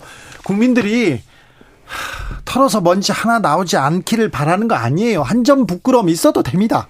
그러니까 좀 얘기를 하고 이 부분은 어떻게 잘못됐다. 이 부분은 어떻게 어, 해서 이렇게 정리했다 이렇게 얘기하면요 국민들이 끄덕끄덕하고 넘어갈 수도 있습니다. 그러니까 정확하게 얘기를 용서를 물론 구하긴 하셔야 되겠죠. 그럼요. 예, 잘못했으면 네, 잘못했으면 예, 예. 얘기를 해야죠. 네. 자녀 문제, 뭐 입시 문제 가지고는 그렇게 큰 문제가 되지는 않을 거라고 이미 언지를 해줬습니다. 네. 네, 물론 또 그런 기준에 맞춰서 살았던 일반 시민들이라면 또 네. 상처가 될 수도 있는 이야기이긴 합니다. 그러니까요. 예. 한번 지켜보자고요. 예. 네. 다음 만나볼 뉴스는요? 네, 디지털 성범죄 판결문 200 75건에 대한 분석 결과가 나왔습니다. 자세히 좀 봅시다. 네, 경향신문 보도인데 지난해 4월부터 8월 사이에 전국 법원에서 선고된 성착취물 소지 유포 개시 불법 촬영 음란물 유포 사건에 대한 1, 2심 판결문을 입수해서 분석했다라고 하는데요. 네. 해당 판결이 270건이 넘는데 이 중에서 징역 금고 등 실형 선고는 7.3%에 불과했다라고 합니다. 20건밖에 아, 그러니까 우리나라에서 지금 성착취물 동영상 가지고 불법 촬영하고 유포한 사람이 20명만 구속됐다고 이렇게 봐도 되는 거죠. 네, 물론 이제 지난해 4월부터 6월 사이이기 때문에 기간이 짧긴 한데요. 네. 퍼센트로 보더라도 굉장히 높지가 않습니다. 7%에 불과하거든요. 네. 그래서 이것들이 아무래도 법원에서 그 세게 징계를 하지 징역형이 나오지 않는다라는 지점들을 지적할 수 있는데요. 징역 집행유예가 61%, 벌금형이 29%, 심지어는 선고유예도 있습니다. 2%인데 네. 6건이라고 하거든요. 그런데요. 집행유예가 가장 많지 않습니까? 그런데 오히려 이런 범죄자들한테는 벌금형 좀좀 엄한 벌금형이 훨씬 효과 있을 수 있어요. 그렇습니다. 예, 더 센 처벌들이 필요할 수도 있다 이런 것들인데요. 특히나 네. 이제 양형 사유들을 볼 경우에는 더 문제가 심각하다 이렇게 지적을 하고 있습니다. 왜냐하면 시험의 낙방에서 유명한 학과 재학 중인 대학생이라서 군무원을 준비하고 있어서 군대 입영을 앞두고 있어서 아니 시험에 이런 이유로 봐줬다라고 하는 것이거든요. 시험에 낙방한 거하고 음란물 불법 촬영하고 무슨 상관이 있어요, 판사님? 네. 나참 신기하네. 유명한 대학교에 다닌다고 해서 그러니까 명문대생이면 불법 촬영하고 무슨 관계가 있어요? 네, 유망한 학과라고 하는데요. 예. 예. 아무쪼록 이런 것들이 양형의 사유가 된다라고 양형 참작의 사유가 된다라고 하는 것은 문제가 있다라는 지적이 나오고 있습니다. 특히나 사법부가 더욱더 이런 것에 대해서 엄중하게 대할 때 이러한 문제들을 조금이라도 해결할 수 있는 실마리가 가닿는다라고 볼 수 있거든요. 처음에 엄하게 처벌하는 것이 다시는 이런 불법 촬영, 음란물 유포 안 하게 하는 이 범죄의 길을 차단하는 방법이 될 수 있다고 봅니다. 좀 더 자세하게 좀 들여다보자고요. 네, 그러니까 275건 중에서 동종 범행 전력이 없다라거나 혹은 초범이라라는 취지의 언급이 등장하는 게 초범은 왜 그러냐면 이제 처음 들켜서 그런 거예요. 네. 이제 처음 이제 수사를 하고 있어서 그런 거죠. 그런 표현이 92.7%나 된다라고 합니다. 이제 처음 잡혔으니까 그렇죠. 네, 지난해 6월에 총 63회에 걸쳐서 여성 60여 명의 신체를 불법 촬영한 A 씨에 대해서는 벌금 500만 원 선고하면서 재판부가 이렇게 이야기했는데요. 범행을 자백하고 반성하는 듯한 태도를 보이고 있다라고 이야기를 했습니다. 판사님 앞에서는 다 반성합니다. 누구나 반성합니다. 네. 판사님 앞에서 나 반성 안 해요. 그렇게 하는 사람 본 적이 없어요. 네, 이제 그렇기 때문에 재판부가 벌금형 내리면서 반성의 기미를 보인다라는 이유로 감경 사유를 꼽았다라고 하고요. 뿐만 아니라 피고인의 개인적인 사정에 대해서도 이제 양형에 반영하는 경우들이 있다라고 하는데 아까 말씀드린 것처럼 어, 또 다른 피고인은 현역병으로 입영 예정자인 자로 성실히 군복무할 것을 다짐하고 있다라는 것을 양형의 사유로 삼았다라고 하고요. 판사님 앞에선 다 다짐합니다. 네, 그리고 수차례 시험 낙방이 양형 사유로 등장하기도 했다라고 합니다. 아니 시험에 낙방하고 불법 촬영하고 무슨 상관이냐고요? 네, 이렇게 이야기했다라는데요. 수차례 시험 실패 및 오랜 칩거 생활로 인해 발생한 우울증, 강박 장애가 범행에 일부 영향을 미친 것으로 보인다라고 하는 것인데. 이런 것들을 이 양형 사유로 적시한다라고 하는 자체가 굉장히 문제 있다라고 지적할 수밖에 없습니다. 이거는 좀 비싼 변호사들이 맹활약을 한 거 아닌가 이런 생각도 해봅니다. 네, 실제로 이제 반성문들을 이제 컨트롤 C, 컨트롤 V해서 올리는 것들이 일종의 수법처럼 등장하고 있어서 그에 대한 지적들도 꽤 나오고 있거든요. 네. 그러니까 반성이라고 하는 것을 어떻게 봐야 될지에 대한 문제도 있습니다. 아, 네, 이것도 문제네. 막걸리와 파전님께서 법은 멀고 주먹은 가깝네요, 진짜. 마고 26님은 왜 판사님들은 특정인들에게 그렇게 너그러우신 걸까요? 그런 얘기도 합니다. 그렇네요. 그런 생각을 할 수밖에 없네요. 다음 뉴스로 가볼까요? 네, 스웨덴 총선에서 극우 정당이 선전했다라고 합니다. 아니, 스웨덴은 좌파 그리고 삼인주의 그리고 민주주의에서도 가장 그 뭐라 그러나 급진적인 진보를 꿈꾸는 그런 나라였는데 그런 스웨덴에서 극우 정당이 네, 북유럽의 대표 주자라고 할 수 있는 나라이기 때문에 더욱더 전 세계적인 눈길을 끄는 뉴스라고 할 수 있는데요. 신나치 운동에 뿌리를 둔 극우 정당이 처음으로 집권 연합에 포함됐다라고 합니다. 어, 신나치 운동. 예. 네, 이들이 우파 연합에 속한 다른 정당의 반대에도 내각에 들어갈 수 있을지, 실제적으로 정말 그 내각에 장관을 낼 수 있을지도 관심을 끈다라고 하는데요. 그러니까 이번에 그 원래 집권하고 있던 총리가 지면서 실제로 우파 정당 연합에게 예, 정권이 넘어갔다라고 하는데 이번 최대 승자가 이런 제2 정당이 된 스웨덴 민주당 극우 정당이라고 꼽힌다라고 합니다. 어떻게 승리하게 됐습니까? 네, 그러니까 계속해서 좀 기조를 변화시켜 왔다라는 지점들이 있는데요. 이 당에 대해서 좀 더 설명을 드리자면 정당이 스웨덴을 스웨덴답게 뭐 그러니까 과거에 네. 트럼프가 네. 좀 떠오르는 문구라고 할 수 있죠.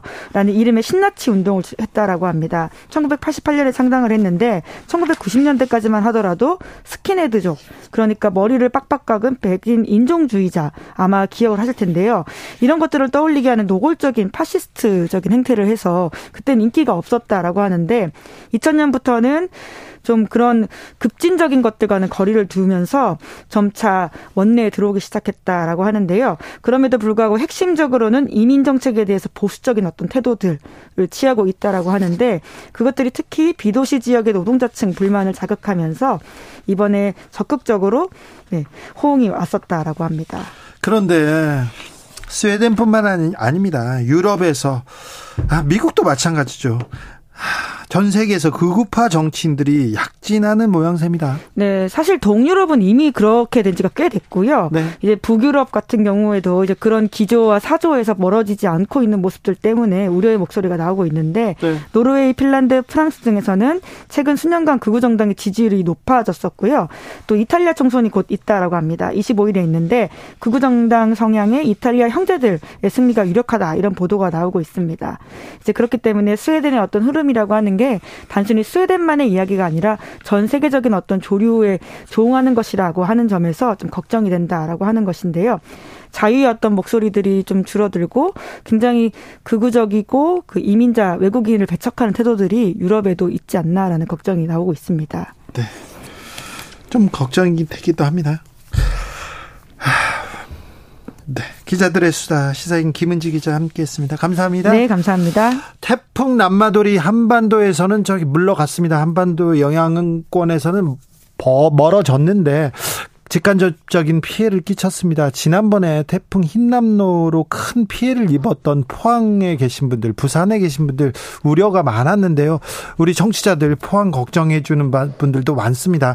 0051님 여기는 포항입니다. 태풍은 1시쯤 무사히 지나갔습니다. 아이고 다행입니다. 흰남노 걱정인데 복구는 잘 되고 있는지 저희가 걱정하고 있습니다. 아, 전국에서 걱정하는 분들 많다는 거, 응원하고 있다는 거 알아주셨으면 합니다. 7051님께서는 해운대 장산에서 오륙도와 대마도까지 보이네요. 부산 날씨 지금은 좋습니다. 태풍이 또 먼지를 이렇게 한번 이렇게 몰고 갔는지 서울도 그렇고요. 전국에서 파란 하늘 볼 수 있습니다. 6824님 부산은 지금 지난밤 태풍 있었는데 지금은 이제 잠잠해졌습니다. 우리 정치는 언제 좀 정리될 상태로 쭉 나아지려나 좀 답답합니다. 태풍이 그런 쪽도 좀, 좀 쓸고 갔으면 하는 생각을 저도 저뿐만 아니라 다른 분들도 다 갖고 있군요. 네, 알겠습니다. 교통정보 알아보고 가겠습니다. 이승희 씨.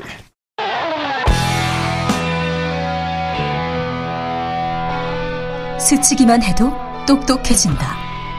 드라이브 스루 시사 주진우 라이브.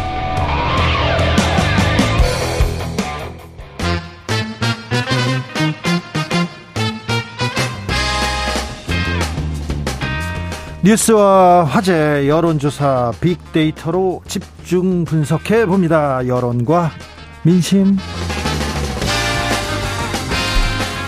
이강윤 한국사회 여론연구소 소장 어서 오세요. 안녕하십니까. 전민기 한국인사이트 연구소 팀장 어서 오세요. 네, 안녕하세요. 네, 주말 잘 보내셨고요. 네, 잘 보냈습니다. 뭐 하면서 보내십니까? 전민기 팀장님. 빅데이터로 어떻게 하면 즐겁습니까? 아이하고 저는 보내는 편이고요. 네. 요즘에는 이제 가족들이 주말에 뭐 어디 떠나는 곳들이 많아요. 그러니까 네. 어디 꼭 찾아가는 그런 목표를 세우셔서 키워드는 이제 그런 장소에 대한 것들이 좀 많이 뜨죠. 예. 그렇습니까? 다른 분들 이렇게 빅데이터로 보면 어디 여행 하루에 어디 가서 뭐, 뭐 먹고 그렇게 나오는 그게 뭐 이제 다 나오진 않지만 SNS에 사진 같은 게 올라오니까 네. 팁이 되고요. 이제 빅데이터 중에서 그런 걸 활용하려면 이제 내비게이션이라든지 카드 회사 데이터를 보면 좀 정확히 알 수가 있거든요. 아 그렇군요. 네. 이강윤 소장님은 주말 어떻게 보내시는지요? 주로 산에 갑니다. 산에요? 네. 네. 산에 가면 반겨주는 산이 있죠. 아, 그냥 꼰대니까 산에 갑니다. 네, 그렇습니다. 아, 뭐 꼰대만 등산하나요? 젊은 사람들도 요새 등산 많이 되게 많이 오더군요. 네, 네. 해외 순방 윤석열 대통령의 해외 순방 일정 시작됐습니다. 자, 네. 빅데이터에서 어떻게 보고 있습니까? 지금 일단은 그 저희가 조사한 거는 커뮤니티 인스타그램 블로그 뉴스 트위터에 올라온 글들 분석했고요. text mining 기법을 해서 키워드 연관어 감정 분석을 하고 있습니다. 그 일단 해외 순방 오늘 떠났기 때문에 언급량은 지금 5천 건 정도 되는데 이제 이야기들이 그래프로 보면 쏟아져 나오는 그런 시점이에요. 네, 그래서 이제부터 이제 막 나옵니다. 맞습니다. 그래서 처음에는 또 음, 김건희 여사 복장에 대한 관심이 여전히 있습니다. 그래서 네, 옷이라든지 이런 이야기 나오는데 오늘 조문 취소와 관련한 그런 좀 이야기들이 많이 나오고 있어요. 논란이고 걱정이 된다. 왜 가서 그냥 왔느냐 뭐 이런 식의 반응들이 좀 많고요.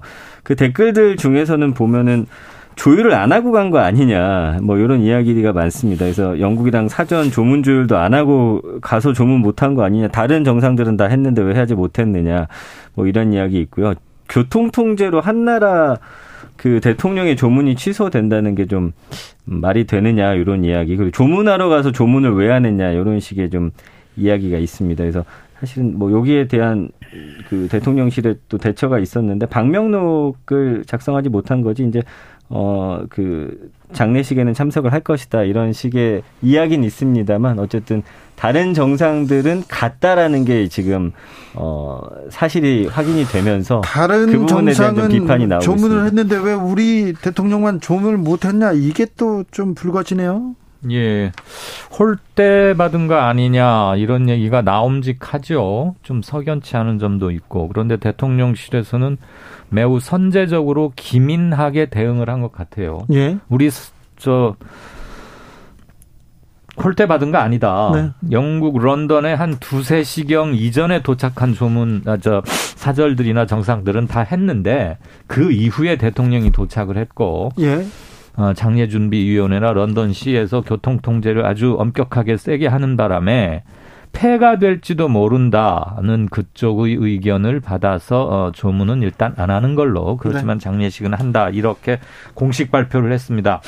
평소에 이게 국내에서 또 이런 논란, 홀대 논란이 날까봐 매우 빠르게 대처를 한 거는 어느 정도 평가를 해주긴 하겠는데 글쎄요, 런던 현지 상황을 제가 저희 알 수는 없습니다만 어느 정도였길래 물론 많은 사람이 운집했겠죠 며칠 전부터 그래도 일국의 대표고 우리가 뭐 조그마한 나라도 아닌데 어떻게 조문을 못했나 이 점은 좀 그렇긴 합니다. 근데 김은혜 수석이 좀 입장을 냈는데 입장이 네. 조금 감정적이더라고요. 아, 홍보 수석이 어, 리셉션 가려고 해가지고 브리핑을 했는데 좀 감정적이다 이렇게 이현주 의원과 아, 저 최민희 전 의원은 지적하더라고요. 예, 충분히 그렇게 읽힐 소지도 있는 것 같습니다. 뭐 감정적이냐 아니냐는 본인만이 알 수 있는 것이기 때문에 네. 뭐라고 우리가 여기서 석단을 하기는 뭐하지만 어 이렇게까지 발끈하면서 얘기를 해야 하나? 발끈했어요. 그런 생각이 좀 남긴 하죠. 네. 그리고 보면은 대충 또 한 사람도 있고 하던데 그 도착 시간과 그러니까 원래 윤 대통령의 런던 도착 시간에 관계 없이 갑자기 취해진 교통 통제인 건지 아니면 런던에서 오후 그 시간부터는 통제를 하겠다는 거였는데 우리가 통보를 잘못 받았거나 flight 스케줄 비행 시간 때문에 어쩔 수 없이 빚어진 건지는 조금 더 나중에 상세히 설명을 할 필요는 있는 것 같습니다. 네. 김건희 여사의 옷 관련해서는 관심이 많습니까? 네, 그 여전히 많죠. 왜냐하면 지난번에도 좀 논란이 됐던 부분도 있고 사실은 뭐 각국 정상들 중에서 특히나 이렇게 이제 패션 쪽으로 관심 받는 분들이 있는데 아무래도 그 고가 논란이 이제 그 처음에 취임하고 나서 사실은 화제가 됐던 게 또 수수한 옷차림 이런 것들을 국민들이 좋아하셨거든요. 그렇죠. 그게 네. 또그 언론 보도가 많이 되면서 그 이후에 조금 뭘 장신구 그다음에 다른 옷 계속 지금 논란이 됐습니다. 근데 전 참 신기해요. 예? 사진만 보고 저게 어느 회사 어느 제품 브랜드에 얼마짜리라는 거를 어떻게들 그렇게 잘 알아맞히죠? 그건 뭐 요즘엔 일도 아닙니다. 사진 올라오면 커뮤니티에서 금방 아, 찾아내니까. 네. 아, 일도 아니구나. 네, 네. 꼰대는 잘 모릅니다. 나 참. 소장님, 소장님은 모르지만 네. 관심 있는 분들이 많아요.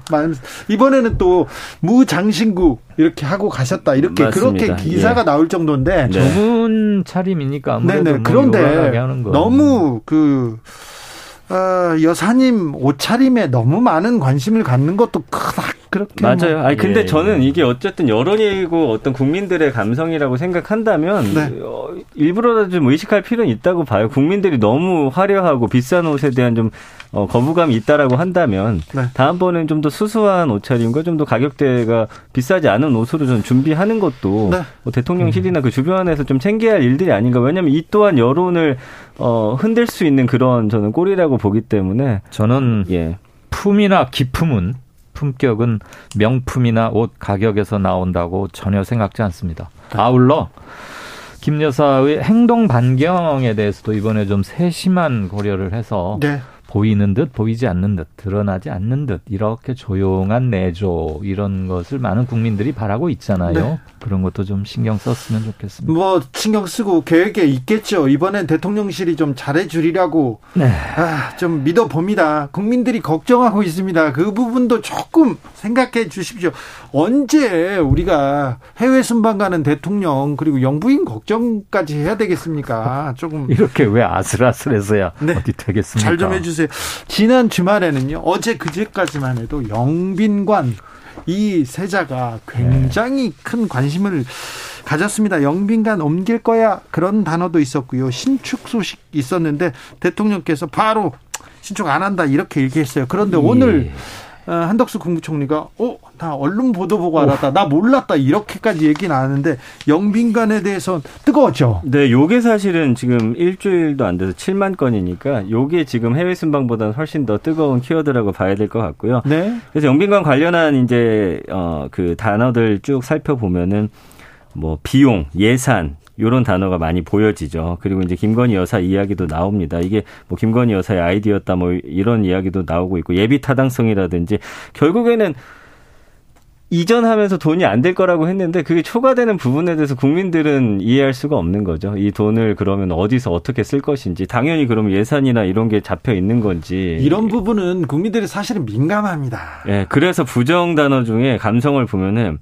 한심하다, 어, 싫다, 혈세 낭비다, 뭐 페이크다 이런 말도 있어요. 그러니까 이거는 뭐 그 만약에 이거 그냥 넘어갔으면 또 쓱 이렇게 그냥 넘어갔을 네, 텐데 네, 네, 조용히 넘어갔을 거죠. 텐데. 그러니까 사실은 예산이 들지 않고 우리가 얼마 쓰겠다 하는 거는 페이크였다. 우린 속은 거다 이런 식의 좀 감정적인 반응들이 많이 나타나고 있어요. 사람들이 이거 처, 음, 만 원짜리야 처음에 이렇게 만 원짜리야 이렇게 하면 그래 만 원 이렇게 생각하는데 조금 더 든다 이렇게 하잖아요. 그럼 만 이천 원 그러면 아유 이거 너무 비싸다고 생각해요. 근데 처음에 만 이천 원, 만 오천 원이었으면 그 가격에 대해서 그런가 보다 하는데 심리적 사, 가격 저하선은 다르죠. 그렇죠.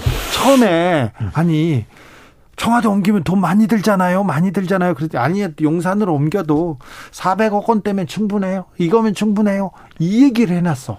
거기다 영빈관 870몇 억 이렇게 나오니까 아니 이게 더 들 거 아니야 처음인데 그리고 또 다른 건 안 지어 이 얘기가 나오는 거 아닙니까? 저는 그날 뉴스를 보면서 이게 그날 하루를 들었다 놨다 했던 말대로 네. 그 이슈인데 두 가지가 좀 유감스러워요. 우선 첫째 영빈관 건축 및 예산 확보 그리고 국회에 보내는 문서의 최종 결재자는 두말할 필요 없이 윤석열 대통령입니다. 네. 대통령실에서 나오는 모든 서류 문서의 최종 결재자는 대통령이에요. 그럼 대통령이 불과 몇 시간 만에 거둬 들이긴 했는데 그 과정에서 국민 정서를 제대로 살피지 못했다거나 불효불급한 여산인지에 대해서 조금 더 저희 내부가 부족했다 이런 식의 언표가 한 번 있었더라면 조금 더 나았을 것 같겠고 아하. 둘째 대통령께서 용산으로 집무실을 옮기겠다고 지휘봉인가를 들고 설명했던 장면 생각나시죠? 네. 3월 언제 그때 청와대 영빈관은 필요하면 기존 청와대에 있는 영빈관을 계속 사용할 수도 있다라고 분명히 얘기를 했어요. 네. 이거 1년에 많아야 대여섯 번 씁니다. 그 돈을 들여서 그렇게 하느니 청와대에 있는 영빈관을 특별 보호구역 같은 걸로 하고 굳이 그 안에까지 사람들이 꼭 가봐야 뭐 되는 건 아니잖아요. 아니, 사람들이 가더라도 특별한 일이 있으면, 있으면 며칠 몇, 동안 며칠 전부터 사전 검색을 하거나 폭파물 뭐 이런 경호 준비 필요하고 하면 되는 건데 굳이 이걸 또 짓고 그다음에 또 관절을 현재는 한남동에 몇십억을 들여서 수리 공사를 했지만 국방부 영내로 다시 또 신축하는 계획도 또 나오고 있지 않습니까? 네. 그래서 말로만 민생 민생 하는데 청와대 옮긴 이후로 너무나 많은 비용이 많이 든다. 우리가 지금 그럴 땐가 하는 그 여론. 이뭐 논란의 시차라고 좀 봐야 될 것 같은데 나중에 만약에 모른 상태에서 이게 진행이 되고 돈이 투입된 상태에서 밝혀지면 저는 그때는 훨씬 파장이 클 거라고 봐요. 응. 결국에는 국민들이 아 언론만 모르게 하면 된다 이 생각 바꿔야 될 것 같고 응. 약간 어 긴가민가 이렇게 해볼까 하다가 국민들 반응 안 좋으면 이거 접는 거 이것도 사실은 국민 입장에서는 예. 뭔가 추진하는 데 있어서 너무 계획적이지 못하고 처음부터 밝히고 그때 욕을 먹더라도 그 이후에 국민을 설득하는 과정이 있어야 되지 않을까. 그 나중에 뭔가 밝혀졌을 때 이 SNS나 글들 보면 배신감은 훨씬 더 지금보다 더 크게 느낄 겁니다. 그거 이게 국민 정서를 좀 생각하는 분들은 그런 부분 좀 주목해야 되는데 간복이라고 하잖아요. 요새 사람들이. 그런데 그거 싫어합니다.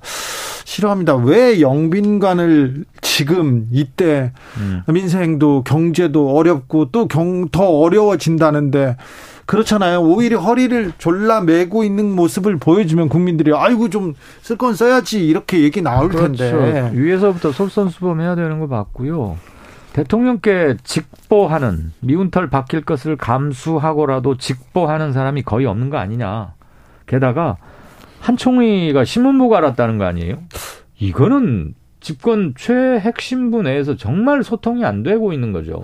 이렇게 얘기하는 것 자체가 국민들한테 굉장히 좀 뭐라고 불안해요. 네, 불안감을 던져준다고 생각하지 않을까요? 도대체 누가 무슨 일을 어떻게 하는 거지? 이 문제가 나왔을 때 영빈관 신축 얘기가 나왔을 때 추진한 사람은 아무도 없고요. 그 대통령실에서도 비난합니다. 누가 그랬어? 수석도 몰랐어요.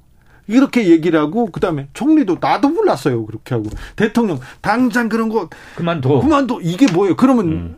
이건 누가 잘못하고 그러니까 누구? 자초지종을 아무도 몰라요. 그러니 누가 어느 대목에서 뭘 부실하게 했거나 잘못 대응했는지조차도 알 수가 없는 거예요. 이게 문제죠 이게 이제 그 영빈관 신축 문제는 쏙 들어갔을 텐데 그런데 또 권성동 원내대표와 또 다른 사람들은 필요하긴 하다 하면서 또 불씨를 또 살리고 있는데 국민 정서를 약간 국민을 설득하기에는 조금 시간이 필요한 것 같습니다. 설득이 가능할지도 잘 모르겠어요. 누가 어느 기사에 그런 댓글을 다신 걸 봤습니다. 878억인가 뭐 그렇다며요. 네. 그럴 거면 대통령실이나 청와대를 새로 짓지 그 돈으로 뭐 이런 댓글도 한 걸 봤어요. 아 그 돈으로 부족해요. 그 돈으로 부족합니다. 곱하기 10 정도 될 가능성이 얼마나 네. 폭폭하면 네. 그랬겠습니까? 그러니까요. 네. 이 문제 말고 국민들이 관심 있는 거는 아직도 경제 민생이죠. 아, 무래도 그렇죠. 예, 지금 경제 민생이 가장 관심 있는 게 물가가 워낙 높다 보니까 요즘에 이제 뭐 국민들은 그렇습니다. 이제 앞으로 김장철도 다가오고 그런 좀 세세한 키워드에 좀 관심이 많으시거든요. 그러니까 아. 뭐 김치 가격이 이제 앞으로 어떻게 될 것인지라든지 예.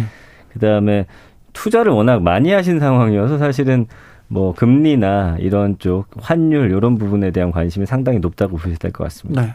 이런 부분을 좀 챙기는 챙기는 그런 정책, 챙기는 어, 정치인들의 말 이런 거 이런 거는 우리가 부족하지만 노력하고 있습니다. 이런 얘기가 나와야 될 텐데. 얘기라도 해야지요. 예. 사실 정치인들이 민생을 챙기는 건요. 무슨 대단하고 떼동한 특별한 일을 하는 게 아니에요. 그거 챙기라고 자리 뽑아주고 자리 앉히고 권한의 일부를 할양해 주는 거 아닙니까? 음. 민생에 신경 쓰겠습니다라는 말은 환자가 의사가 시키는 대로 아침에 일찍 일어나서 운동하고 먹지 말라는 음식은 안 먹겠습니다라고 말하는 거하고 똑같은 거예요, 실은. 민생을 강조해서 그걸 보고 흡족해 한다는 것 자체가 이상한 거라고요. 그렇죠.